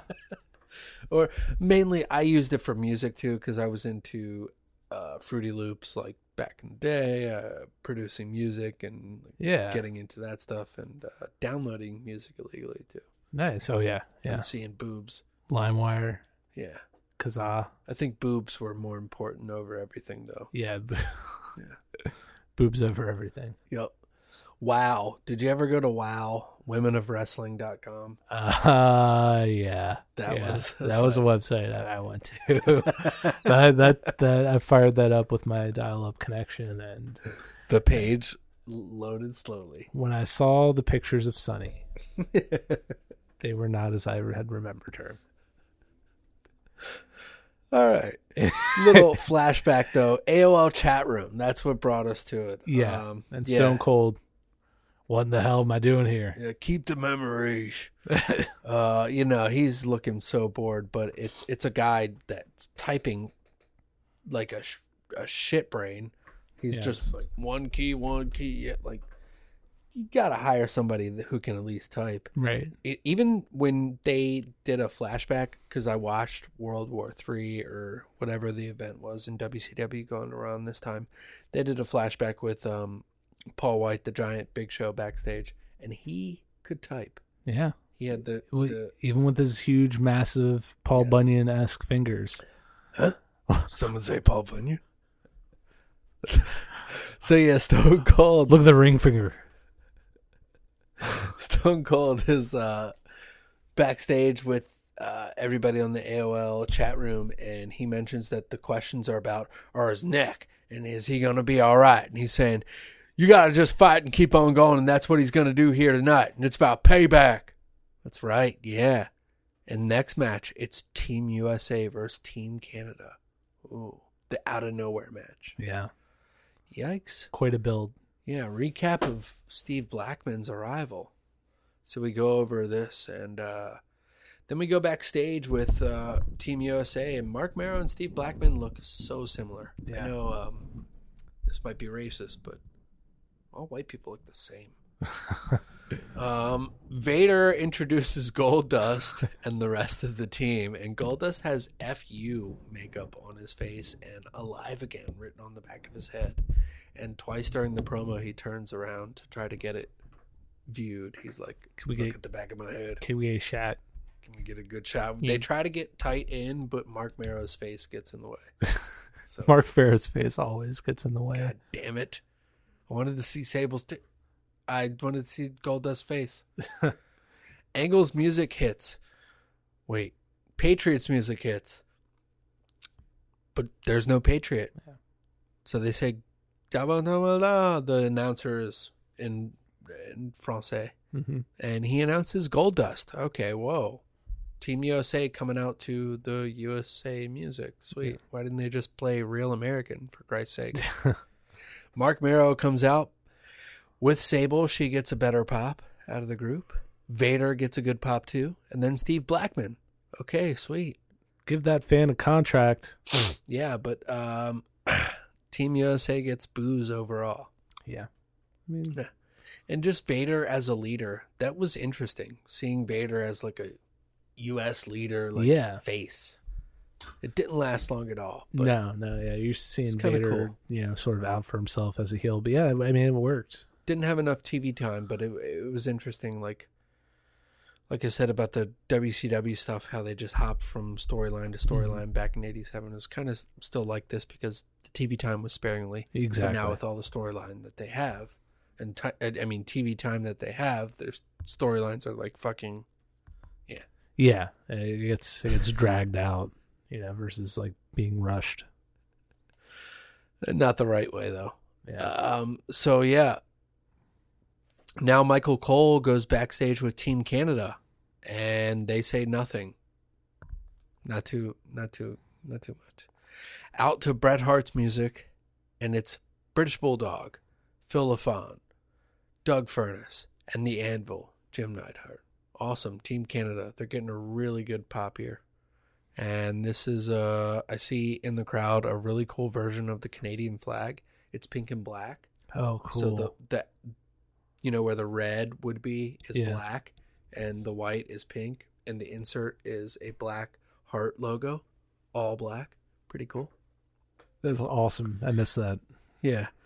Um, uh, JR tells us Phil LaFon is the only Canadian born. And Jerry says, My only favorite classic line. He says, Don't ever let the facts get in the way of good story. Who cares? That's right. Because everybody else was born in the United States Yeah. on Team Canada. Yeah, it's pro wrestling. Uh, Mero and Bulldog get it on to start, and like I said, I'm just gonna jump through all this stuff. Uh, but this is one that you could watch as long as, yeah, yeah, this one and the the following Yeah, couple ones. this one's pretty pretty pretty fun. Um, and this is kind of just like Canadian Stampede because the Canadian fans, these, to these to those fans, they these guys can do no wrong. Yeah. they're the, they're the faces in this. Uh, Bulldog does a huge suplex on Vader, and it's awesome. The crowd pops. Yeah, that was amazing. Can't believe he lifted him up. Doug Furnas is awesome in this match too. Uh, Vader and Goldust are in the ring finally, and flashing forward, Goldust gets counted out on purpose because he doesn't want to participate, and then we get a lots of boos for this. Um, and Vader is trying to handle Bulldog and Furnas on his own. Furnas eats a Vader bomb, one, two, three, but Bulldog has the ring bell in his hand on the apron and just smashes Vader. And the ref sees it. One, two, three. Canada wins. Whoa. Oh, Bulldog just walks out with Furnas. No DQ? Without Furnas. Yeah. Oh yeah. The ref. I mean, he uh, he had to have seen it. Yeah. But yeah. Uh, yeah, that's it. Uh, May. It was all right. So we get next the winner of the Super Supper sweepstakes, and it's Jacqueline Cook, and she's from South Carolina. And who does she pick? Stone Cold Steve Austin. Yeah. Sweet, that was her pick. All right, cool. I would have picked Sonny. I mean Sable. Whatever. Yeah.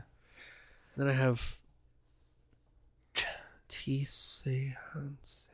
Oh, oh, oh, oh, oh. Here we go. Tise Hanse. Se hale. How do you? So it is. How did you spell that? I spelled it T I S space S E space A N O space S O O O O. I love it. Space T E Ano so. Te E Ano so. So Te E So it's the epic music.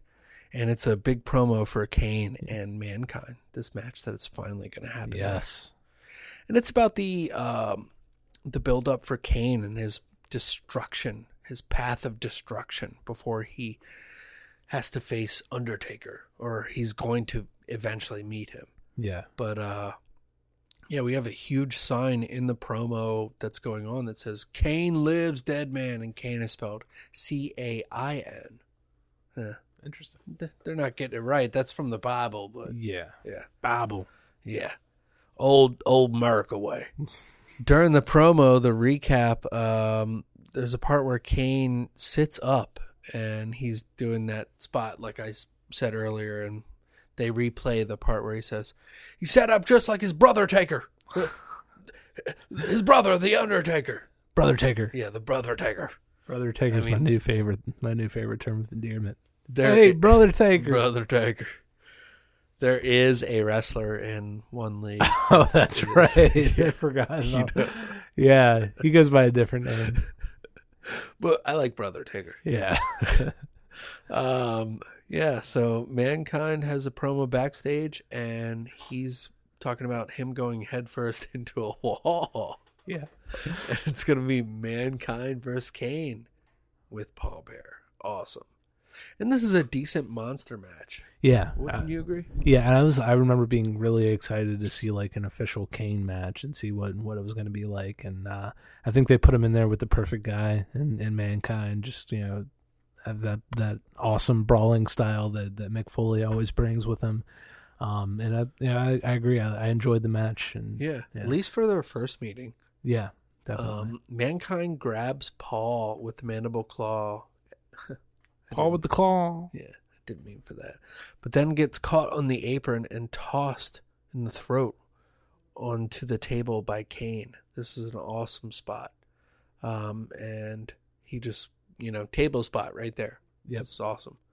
Uh, Kane and Mankind continue to fight outside, and we get a nice DDT from Mankind to Kane. And then we get the famous elbow spot from Mankind onto Kane from the apron to the floor. And Kane does a Brock Lesnar jump up on the apron. Yeah. This is awesome. I've It never is. seen him do it again. Yeah. Uh, he just jumps up onto the apron as Mankind is climbing the top rope on the outside, and he grabs Mankind by the throat and throws him to the outside. Total monster move. Holy shit. Yeah. Mankind gets back into the ring, and Kane is just standing waiting for him, like, you fucking idiot. And then just grabs him and tombstones him. Crucifix pin, one, two, three. Awesome match. Yeah. I like this. Perfectly executed. Yeah. And then we have a sign in the crowd that says, Kane is on fire. Kane spelled K A I N. Getting closer. We're getting closer. Yeah. But he's K A N E. Yeah. So uh, then we get an ad next. It's the first 3,000 to send in their cable bill, and they'll be John Cena. Michael Cole is standing by with Vince McMahon and Sergeant Slaughter. This is interesting. Yeah. We got to go to this audio. For sure. And we're going to send you absolutely free a World Wrestling Federation dog tag. But like you said, it's limited to the first 3,000 fans, so get that get that cable bill in right away. Those are limited edition dog tags, ladies and gentlemen. Uh, Michael Cole is standing by with uh, Commissioner Slaughter and, of course, Vince McMahon. That's right, JR. And Commissioner, uh, unusual tension in the air this evening. We have extra security backstage at the locker room area, so nothing will happen back here. I assure you that. Vince? It's important that WWF fans get to see this match. This match, of course, uh, was to have happened on a number of occasions, and it did not for a number of reasons. Hopefully, we will have none of those reasons, and the fans of Montreal and the fans all over the world will get to see this extraordinary match with two of the greatest WWF superstars in history. Vince, I'm going to put you on the hot seat now. Who's going to win? I don't know. It's Vince McMahon and Commissioner Slaughter. We are the nation. So we've talked a lot about um, you know this season about our, our you know our perspective as as children watching this, uh, and even uh, you know nine years old, however old, eight or nine years old. I I knew like when he said that I was like this guy's full of shit. Like this guy knows exactly who's gonna win, and uh, you could just you could see it in his face. I was like, it just it struck me weird then, and then you go back and rewatch it now, and it's like, what were they trying to trying to get trying to across here? here? Yeah, I think it was the character of Vince McMahon. yeah, Uh, you see him right here. He's in a full out suit, yep, open buttoned, uh, like under, I, guess, button up shirt, no tie. yep. This is not the Vince McMahon that we're used to ever seeing. No, Uh, he's usually in WWF apparel, Mhm. nerding it up, yeah. uh, tight knit.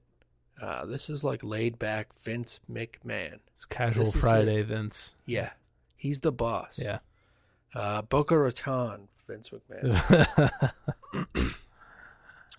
this is awesome. This is he's like that face that he makes, that smirk, that smile. You Yeah. know, like you Yeah. said, and I I was like, what? And the whole thing too with hearing that this is going to be the last time you see it. I was like, what is going on? Yeah. Like, I was so confused. Yeah, because I didn't even know that Bret was leaving. No, Yeah, I was very confused. yeah, Uh, and now the Nation of Domination come out. And as JR says, folks, we've had a lot of these false starts and uh, backstage disputes. And tonight, that's why Vince, ba- Vince McMahon is backstage to make sure that this match between Bret Hart and Shawn Michaels is going to happen. And Jerry says, and I was there for uh, firsthand in the dressing room for more than one of those uh, backstage encounters. And tonight, it's going to be one on one, and we're finally going to see. Wow. Pretty cool. Yep. Bringing up the backstage stuff too. Backstage, we get Doc DOK. Uh, and he's with Ken, the Legion of Doom, and Ahmed. And Ken and Hawk deliver some mediocre promos. Ken Shamrock gets a good pop as he comes out. Same for Ahmed. And the Road Warriors, well, they get a LOD pop Yeah. or a Road Warrior pop, or Yeah. how do you, whatever you say. Yeah. always, always good reaction.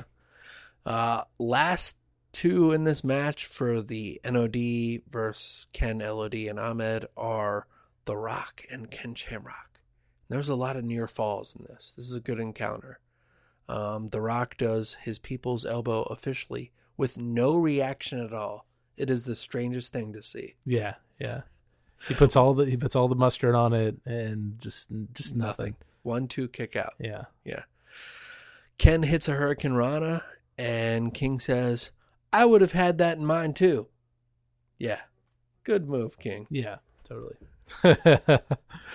Um, Ken snaps and just does the ankle lock, and he's like! Hits Rocky with it. Nice pop for him. Rocky taps out. That's it. yeah, Wow. And then this epic music. Are you ready? Boom, boom. wow. Yeah, what is this? It's Degeneration X. It's the first official theme that we hear from them. Yeah, But it's December 7th. It's a pay per view in your house. Ooh, Oh. one of the last ones, too. Yeah. Degeneration X. Sunday, December 7th. getting their own pay per view, much Wow. like WCW did with NWO. Yeah. Mm-hmm. It's a different you know, results, but you know, uh, you can see they're sort of uh, pushing them in that similar direction. You say I'm ripping them off, Jack? No, Okay. no, brother. All right. Let me tell you something, brother Taker. All right, then we get a recap of Stone Cold Steve Austin. And we recap the stitches that he got in the King of the Ring tournament, the victory over Jake the Snake Roberts. Then the Austin finish of uh, WrestleMania 13, where he won't give up, but he's bloody as hell. Yeah, Moments after that, him firing uh, arrows at, you know, the with his bow and arrow at Owen, uh, him getting dropped on his head with the tombstone, and uh, you figure he weighed like 245, 250, and you get dumped in your head, and uh, you get put in the position, and you just don't give a damn. That's right. Yeah, I just love that. It's about you figure I'm about 245, 250. you get dropped on my head.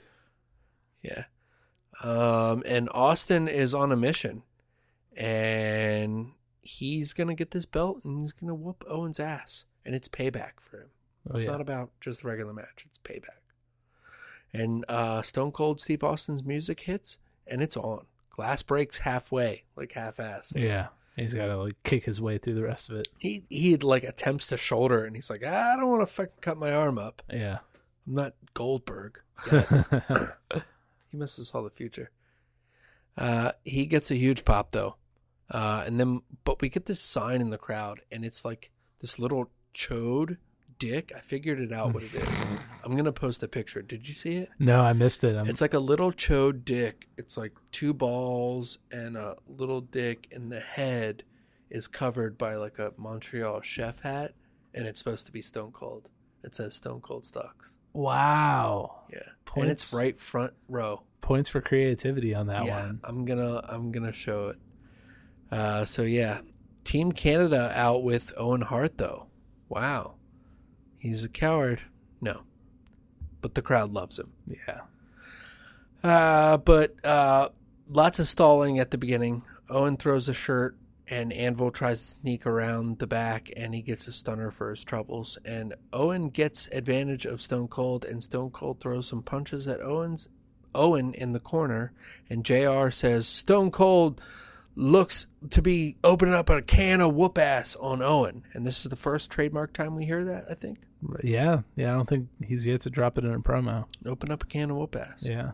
Owen tries to leave with Team Canada as they go backstage, and Austin runs after him and knocks him down in that entrance area and tells uh, Team Canada to come on back for their troubles too. He's like, "Come on, come on!" But they're they're nowhere to be found right now. Yeah, they're gone. Why did they leave? I don't know, but they did. Yeah. Yeah. Then Austin and Owen brawl around the ring, and Owen tries to choke Austin with the camera cord, and he tells the ref to DQ me then. DQ Yeah. me then. Yeah. Let me and he the rings the bell himself. He's Yeah. like ding ding ding. He's like, come on. Uh, kind of weird how he rings the bell, but then later, yeah, Yeah. gets the bell rung on them. His brother. And He back who in the, rings the bell. gets the bell rung upon thy brother. Taker. Yes. That's the name of this episode.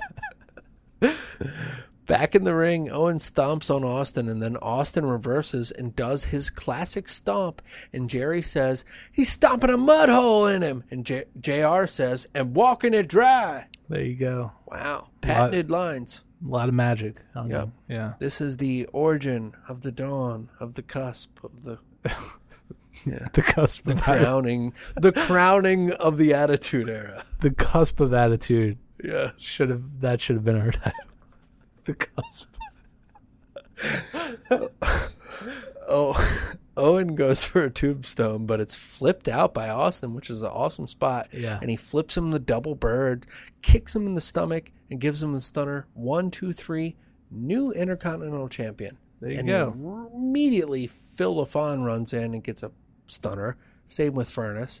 And uh, yeah, the crowd is going all like all wild for this. Yep. So Stone Cold gets his retribution, gets his title back.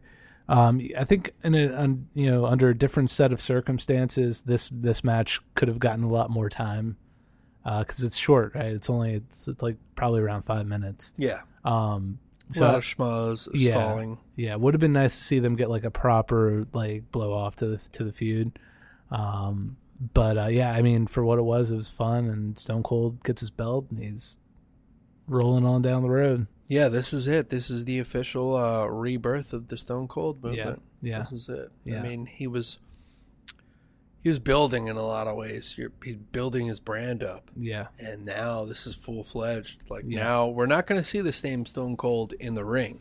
No. like technician wise, as Yeah. far as like him receiving spots. Yeah, the Stone Cold of a year ago, the Survivor Series '96, putting on a technical classic with Bret Hart.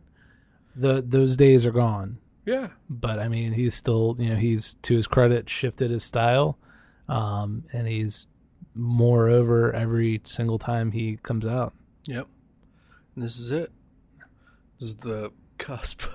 This is the cusp of of Stone Cold, of the Stone Cold era.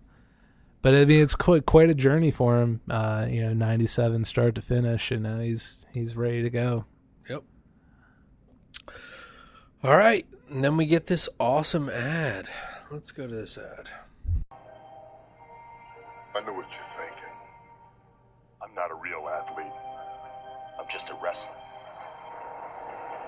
I'm six foot ten, 328 pounds. I was a consensus All-American. Played football for the Dallas Cowboys. My jersey was retired at Florida State. I was voted the greatest sports hero in Germany three years in a row. When you step through those ropes, bad things do happen. Had over 200 stitches. I've suffered a dozen concussions. I've broken bones. I've separated shoulders. Damn near broke my neck. I've blown out knees. But I still got up. This is who I am. This is what I do. I'm not really an athlete. This isn't real. Try lacing my boot. Ooh. A great deal of attitude here, ladies and gentlemen. We've seen it here tonight. You're going to see a lot more of it momentarily. Two of the most do- dominant and two of the most premier, perennial great athletes in the history of the WWF are moments away from locking up here in Montreal. This is what it's all about. How many times have we heard Shawn Michaels say, I don't lay down for anybody? And how many times have we heard Bret Hart say, he's the best there is, the best there was, the best there'll ever be? We're going to find out. One of them's got to put up or shut up. They both got to put up. One of them will be shut up. Well, folks, this is very, very personal. This match is going to be stiff, no doubt about it. The competition cannot be keener. This, I'm sure, will get you ready. So that um on that on that ad there, we get the WWF Attitude signature at the end, uh, right after Bret of all people uh, gets the delivers the final line. Uh, That's it, man. Yeah. I told you we were on the cusp. We fully penetrated. we're we're past past past the Sorry. cusp. Or are we in the we're, We're in it now. We're in the cusp. Um, yeah, that was it. That was pretty cool. Yeah, it's a good it's a good ad. I, I, I liked was, that as a kid. I was like, yeah, man, everybody makes fun of fucking wrestling, but watch that shit. yeah. This is no this is no bullshit. Yeah. Yeah. But doesn't it suck every time like somebody is around that doesn't watch wrestling and Yeah. they're watching wrestling with you? The worst type of wrestling is going on in front of you. Yeah, that's that's like Murphy's law, or I don't know, not not Murphy's law, but yeah, law. yeah, like the worst possible, the most embarrassing. Backlund's law. Yeah, Backlund's it's perfect. Backlund's law states that if a person, if you're watching wrestling while a non-wrestling fan is in the room, it will be the worst segment of that show. It'll be the worst, most embarrassing match of whatever you're watching uh, that they will see, and then allow them to be, you know, drive home that point of, huh, that shit's fake. Right. Yeah. You know, it's not. You know, it's fake, right? Yep. To which my retort is always, you know, so are movies. Right. So, So it's everything. Television shows. Yeah. you know that's produced, right? Yeah. Sorry. Yeah. So Hey, so is The Walking Dead, but you know, this isn't as boring. Uh, yeah. So that was that was nice to see as a kid. I was I was like, all right, cool. And they'll keep Bret in it for a little bit. Yeah. So we get that epic promo for the match. It's actually the same thing that aired at the beginning. Yeah. So I'm not even going to waste our time with listening Yeah. to it or any of the fans' time of listening to Yeah. it. Yeah. We hey, look, you've been in that bathroom for about two hours now. and uh, we're very happy to to take up a little bit more time to keep you away from Kevin. Because Ke- let's face it, Kevin's boring as fuck. I mean, he's like, "Oh, let's play Call of Duty." Like, dude, it's not 2009. Like, I don't want to fucking play Call of Duty. Yeah. that's what we're here for. Pop in those earbuds. Right. Let's talk wrestling. Fucking Halo. He was talking about Halo too, I think. God. what a fucking jackass. Other side, jackass. On with the podcast. You got a little bit left. Just like flush one time. Yeah. And then say, oh, d- I think I got to go again.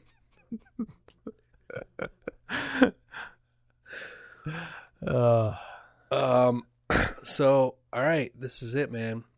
The main event. And oh my God, this is so epic. The music.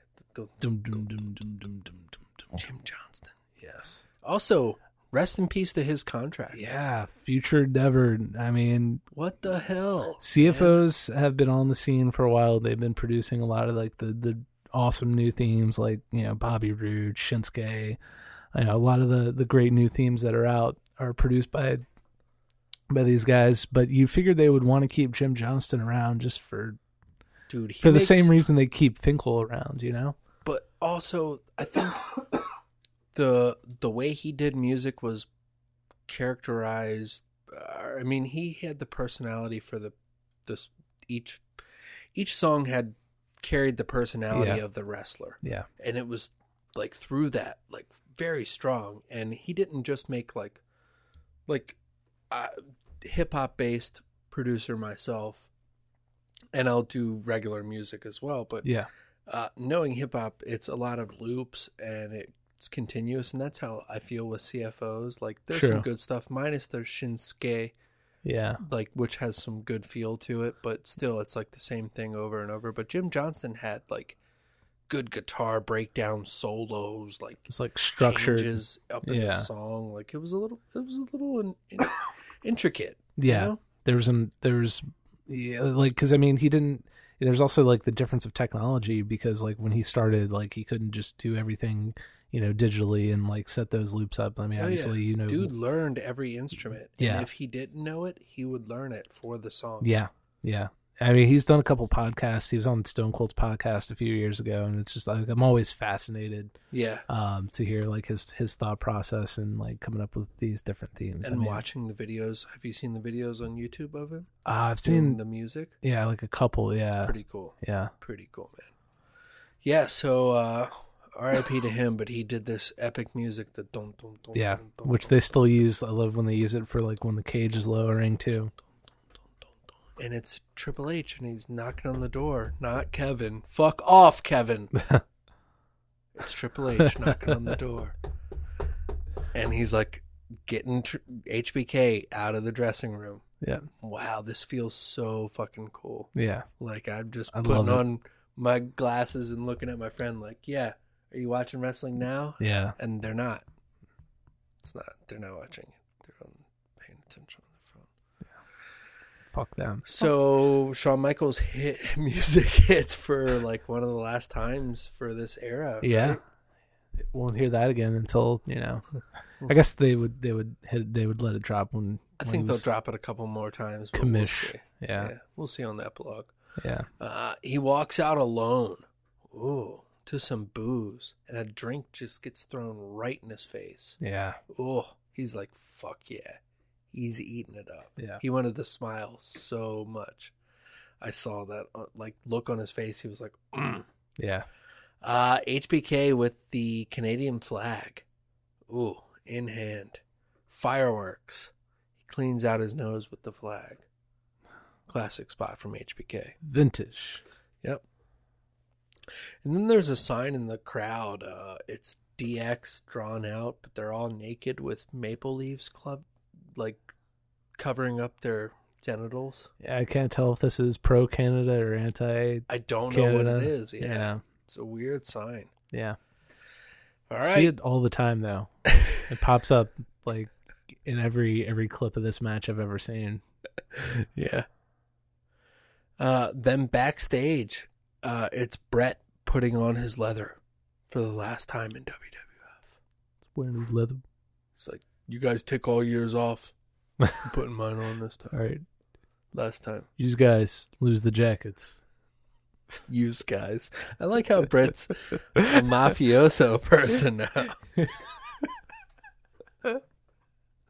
All I'm saying, guys, is if if you all are wearing your jackets, then there's gonna be no effect of me wearing my jacket. Come on. Holy shit! It's like, it's almost like a mob movie Like in the way the hitman is about to get a hit on him and he's putting on his leather jacket for the last time. and nobody else is coming out with him. Full circle. Wow, man. Crazy. Yeah. Taking the Bret Hart hitman character and Yeah. blowing his brains out. He said. Smart. Walking with the anvil, Bulldog, and Blade, his son, wielding the Canadian flag. Fans are already hot for Bret. We get a Bret, Bret, Bret as they're still backstage. Wow. Yeah. Bret gets a huge pop when he comes out. The look on his face, unease. That's all I got to say. Yeah. He just looks uneasy. We get a sweet graphic scrolling through the screen for the WWF Championship, and it swipes across and has a sound effect. It's like, yeah, Big sweet. fight. They're gonna start using this a lot. Big fight feel. Yep. And the 21 year old veteran is ready. That's what JR says. He says it's been a long journey for the hitman. This match took 18 months to get it done. And the smart money is you will never, ever, ever see it again. That's smart money. Man, when I heard that, when I watched this, when I was like more cognitive to wrestling and what was going on, um, I think it was like, uh, it gotta be like 10 years ago by Mhm. now when I like rewatched it or when the book came out when I got the book. I Yeah. think. Um, I just rewatched it and that, that gave me chills, man. Yeah. I was like, holy shit. Dead on. And they knew and they were giving it away right in front of you. Yeah. And you didn't know. And I didn't know as a 10 year old. No. It was like movies when shit goes over your head. Exactly. Yeah. And then you go back and you watch it and you're like, fuck. All right. Well, this is it, man. Let's get into this match. You yeah, ready? This is the this is the main event. I'm going to break it down. I got some blow for blows here. Let's go. Shawn looks smug as ever and Yeah. smiles at the camera. Bret still looks uneasy. Nervous almost, Yeah. I'd say. Perhaps this is the biggest egos in wrestling are going to collide tonight here, Jerry says. Earl holds up the belt, the referee for the match, and HBK starts out hot and hits Bret from behind. And the crowd is eating this up. They're booing. And Shawn gets clotheslined over the top, and Bret uh, sends him to the post. And the bell hasn't even rung yet. No, this No. match hasn't started. No. Bret sends HBK over the railing, and they're scuffling in the crowd. The crowd is loving it. Back on the mat, over towards the ringside, and JR says, Commissioner Slaughter and Vince McMahon are here now. A couple of refs are here too. Wow, everybody's coming down. It's interesting. HBK chokes Bret Hart with an American flag. Wonder where he got that, but uh, anyhow. Yeah. JR sells. If Bret Hart loses, there is a lot of speculation that this may be his last match in the WWF. And as I'm hearing this, I'm like, what? Wait. Why didn't anybody Fuck. tell me about this before? And HBK throws Hart over the rail now, and he's in control. Throws him into the rail, and they fight into the crowd. And HBK gets a backdrop on the mat by Hart. This looks deadly. Yeah. Yeah. Uh, Briscoe comes out now. We see him and Pat Patterson. A couple of more agents on the outside, and Vince is yelling, "Get in the ring! Get in the ring! Damn it! Damn it! Wow, it's it's Vince turning more Vince. God damn it!" And Michaels and Bret Hart fight on the entrance ramp, and um, a, a, a huge backdrop from Hart to HBK, and then that huge suplex that we both love, where Yeah. Hart jumps with it. They do that on the fucking concrete ramp, or Man. the at least the carpeting. There might be padding on. I don't know, but yeah, it looks deadly. Yeah.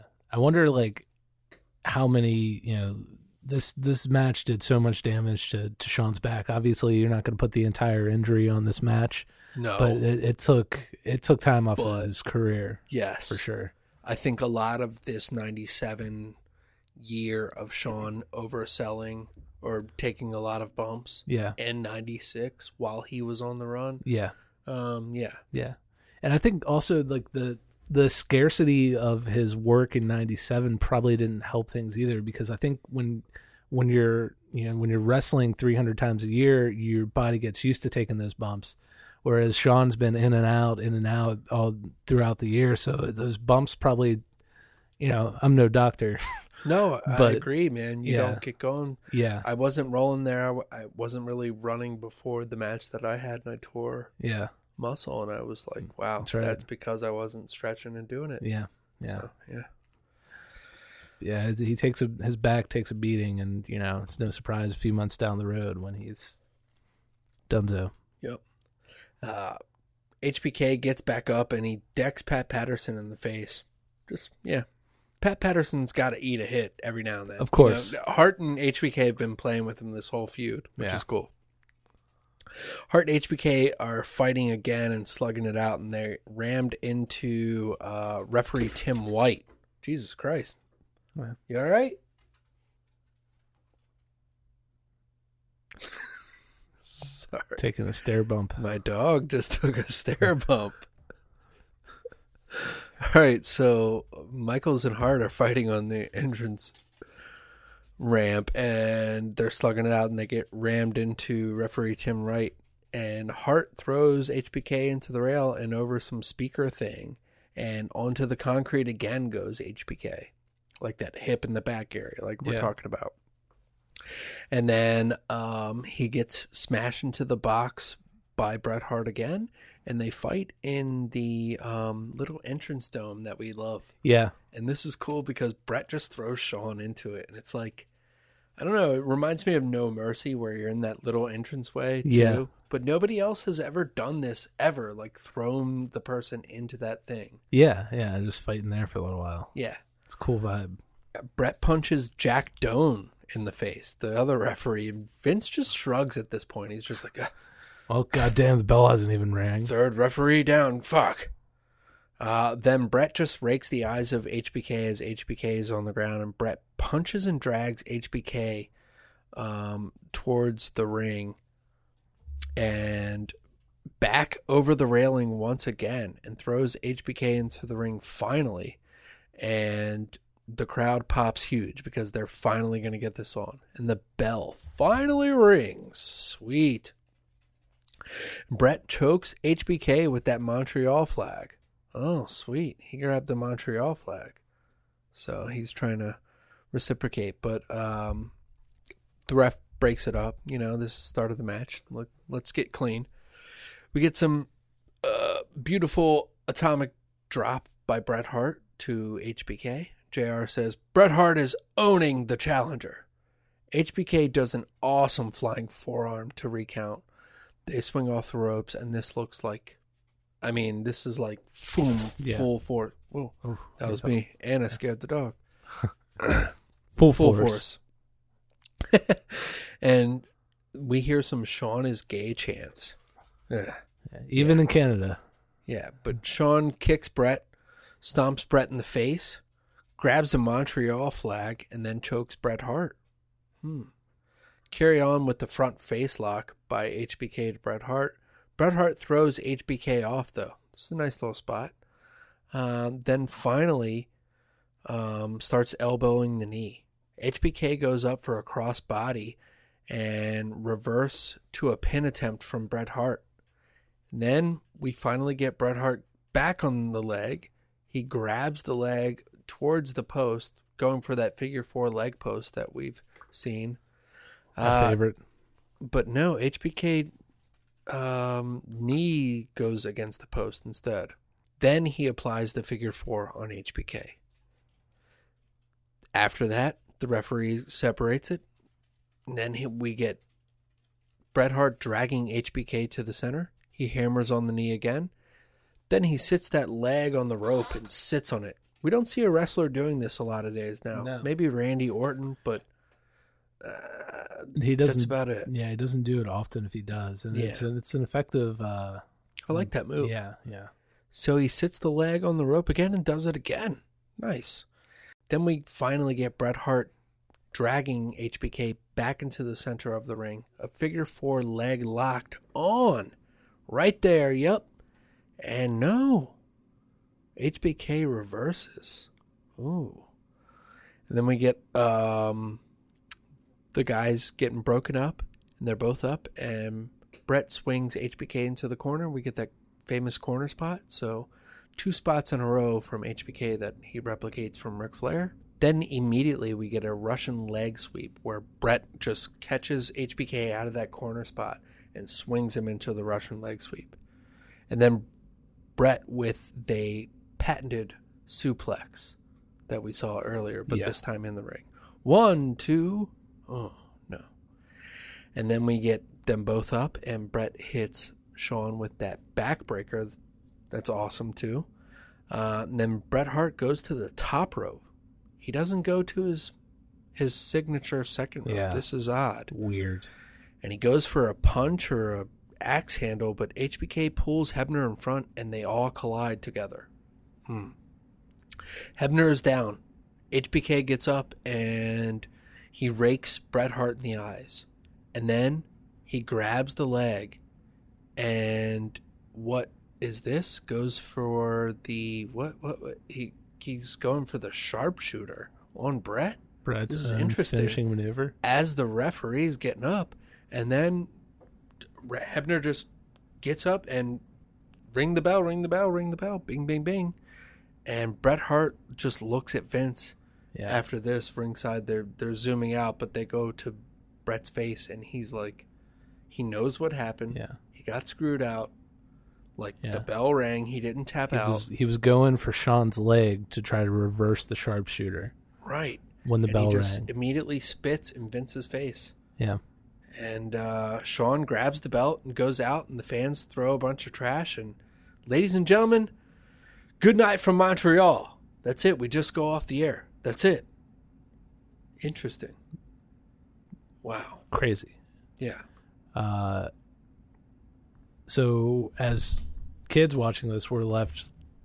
I, I don't know. I was I was sad. I was confused. Like I like I could infer that this was probably Bret's last match, I was like, but I was he? still like didn't like he didn't give Did up. he tap out? He didn't. You know, there wasn't like a head nod. There wasn't a tap out. There was nothing. The camera angle was kind of more focused on Shawn and Yeah. not the front facing of Bret, so you couldn't tell. Yeah.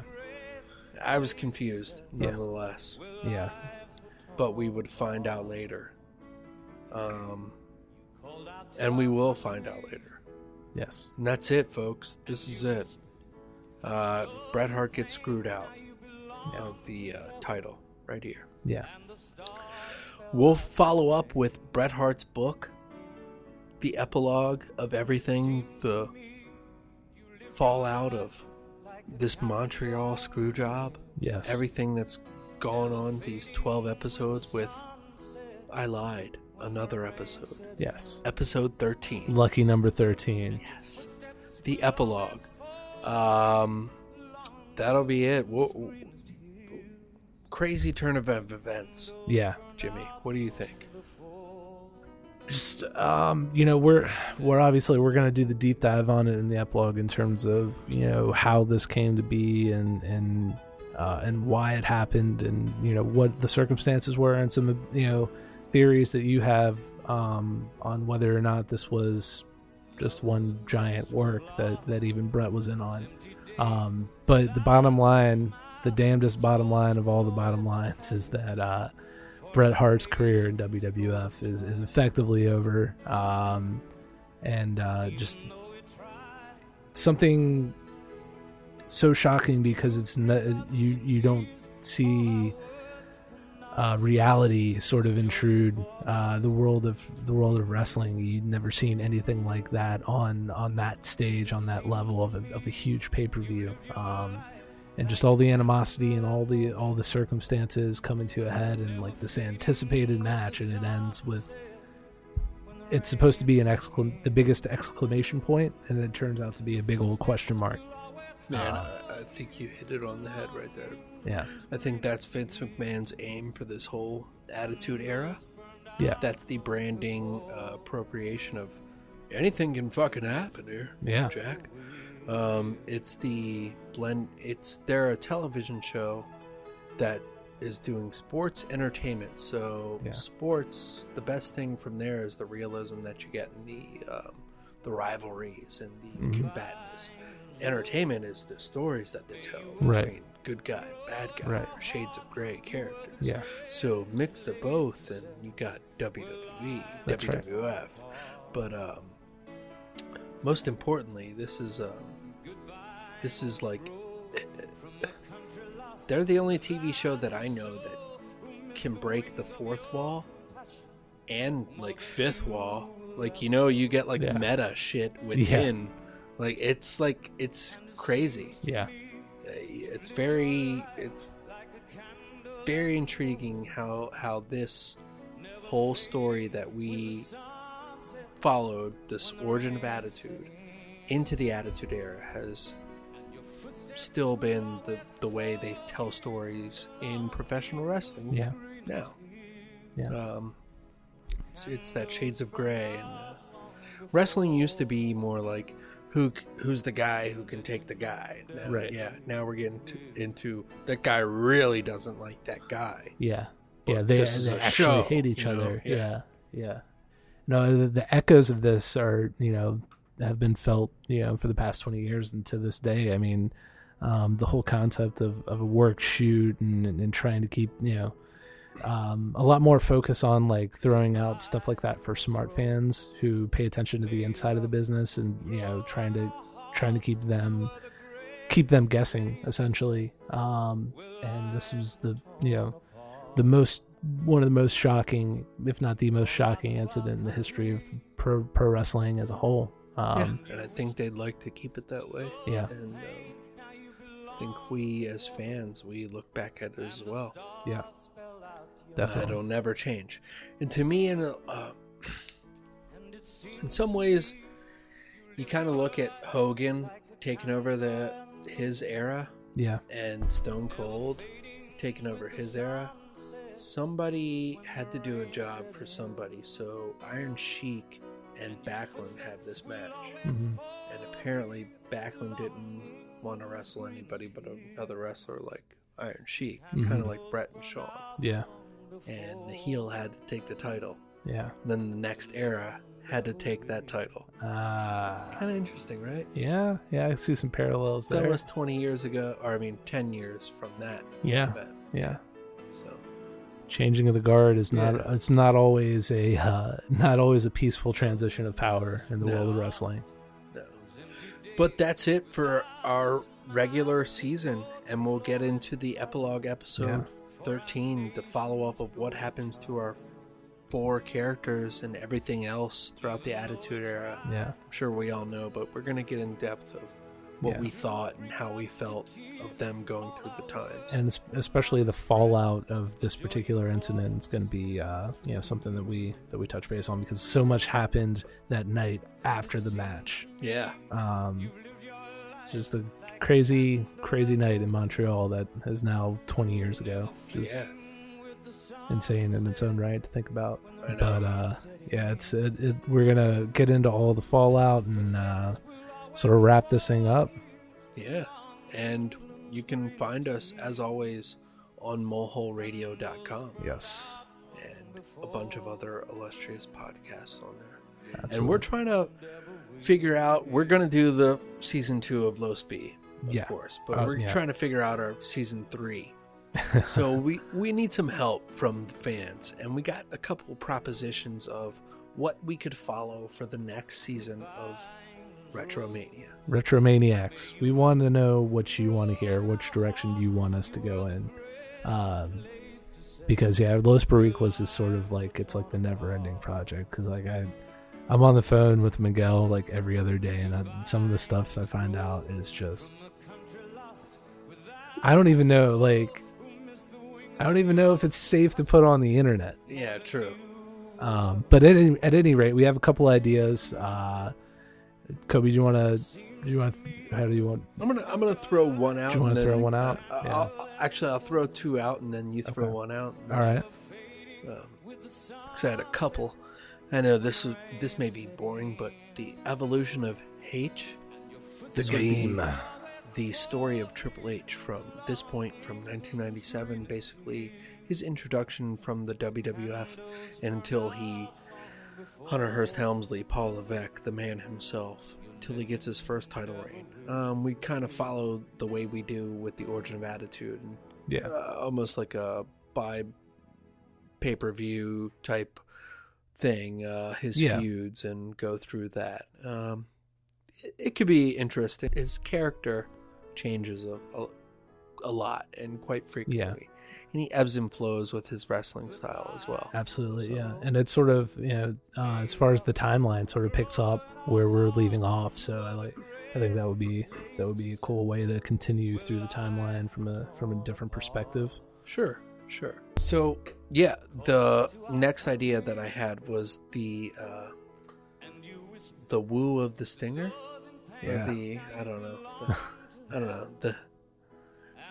The I like that title. The stardom of the stinger. Yeah. Anyhow, it's the first run of Sting in WCW because he gets picked up around um, late 86, uh, early 87, and WCW NWA, and he's a contender for the heavyweight championship, and he's like gaining towards Ric Flair, and he gets some speed bumps and hurdles, but they're still trying to go for this guy. So we would follow his run and his leave of absence, and then back to his run, and then his little hiccup, and then until he wins his first world title, and then kind of glimpse over the rest of how they book the Stinger. But Yeah. yeah, unfortunately, I I think people remember Sting as this awesome entity that came in, and yes, he did come in hot, but he had a lot of hiccups and uh, hurdles. He was almost the Dolph Ziggler of the time, but they at least gave the guy a good bone every Yeah. now and then. Yeah, definitely. And then, last but not least, certainly not least, I like your concept. Uh, so we another idea we're kicking around is um, what I'm tentatively calling Hulkamania is dead. Um, and so there's there's the infamous story that that I'm sure a lot of you already know that um, uh, Verne Gagne and possibly Bill Watts, depending on who's telling the story, um, offered the Iron Sheik a large sum of money, uh, like around hundred thousand dollars, I think, um, to actually go into his match with Hulk Hogan, where Hogan wins the title and the night Hulkamania is born. To go into that match and to go into business for himself and break Hogan's legs, uh, which Sheik was more than capable of doing. Uh, you know, legit tough guy, former Olympic wrestler. Um, so what we would look at is what if Sheiky takes up takes him up on their offer, breaks Hogan's legs. Hogan, who is already working towards a movie career, uh, sours on the wrestling business after this, as one would after being a victim of assault in front of like twenty thousand people in New York City. Um, sours on the wrestling business. He quits. Hogan's gone. He's done. He's never to wrestle again. Um, so we then uh, that's just sort of the backdrop and what we would do on each episode is rebook the the Hogan era of WWF without Hogan and we follow the the domino effect all the way down um, and just look at you know book book through the, the big shows um, you know the first season might take us through like the first five WrestleManias um, we're, we're still looking at how we break it down. I think I think you had a good point with the original talks of the at least six or seven, at least until we get Ric Flair. Yeah, uh, and joining, WW, yeah, you know that would be a good stopping point. I think. Yeah, But um, yeah, man, this is uh, it's a good concept. I like it because I've always thought that as well. It's like if he wasn't there, think of all these big stars that came into WWF. Yeah. Think of all these guys that held titles that were regional companies, territories Yeah. that we talked about in episode zero. Yeah. Um, Who's like, getting the push? Who, who would get yeah. the push? Yeah. Who the fuck would you want to see? right? Um, man, and I thought about that a lot. And I don't know about you. Uh, I have some wrestling games that I play on the computer, old games where they have modding old characters or Yeah. WWF classic guys.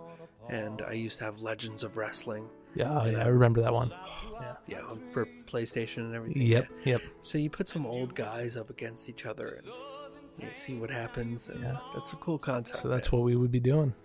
Yeah.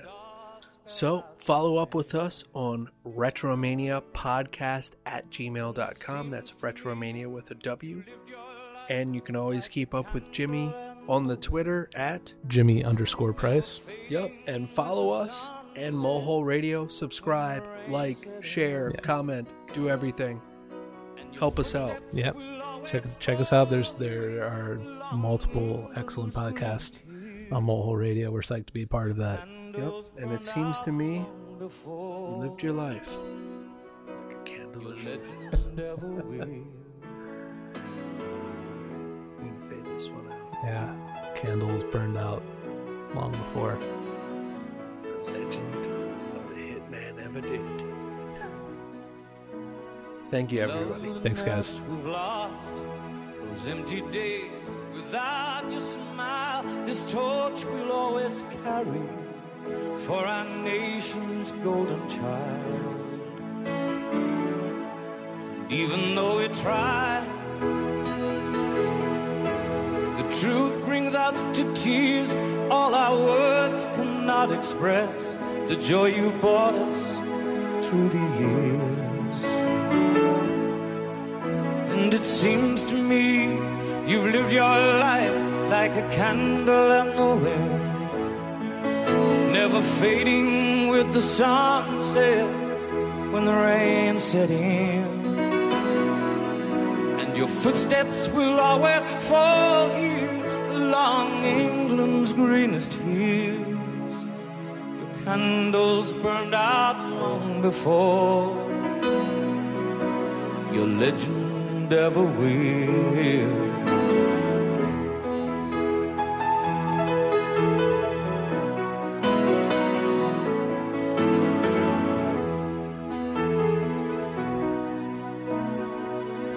England's rose.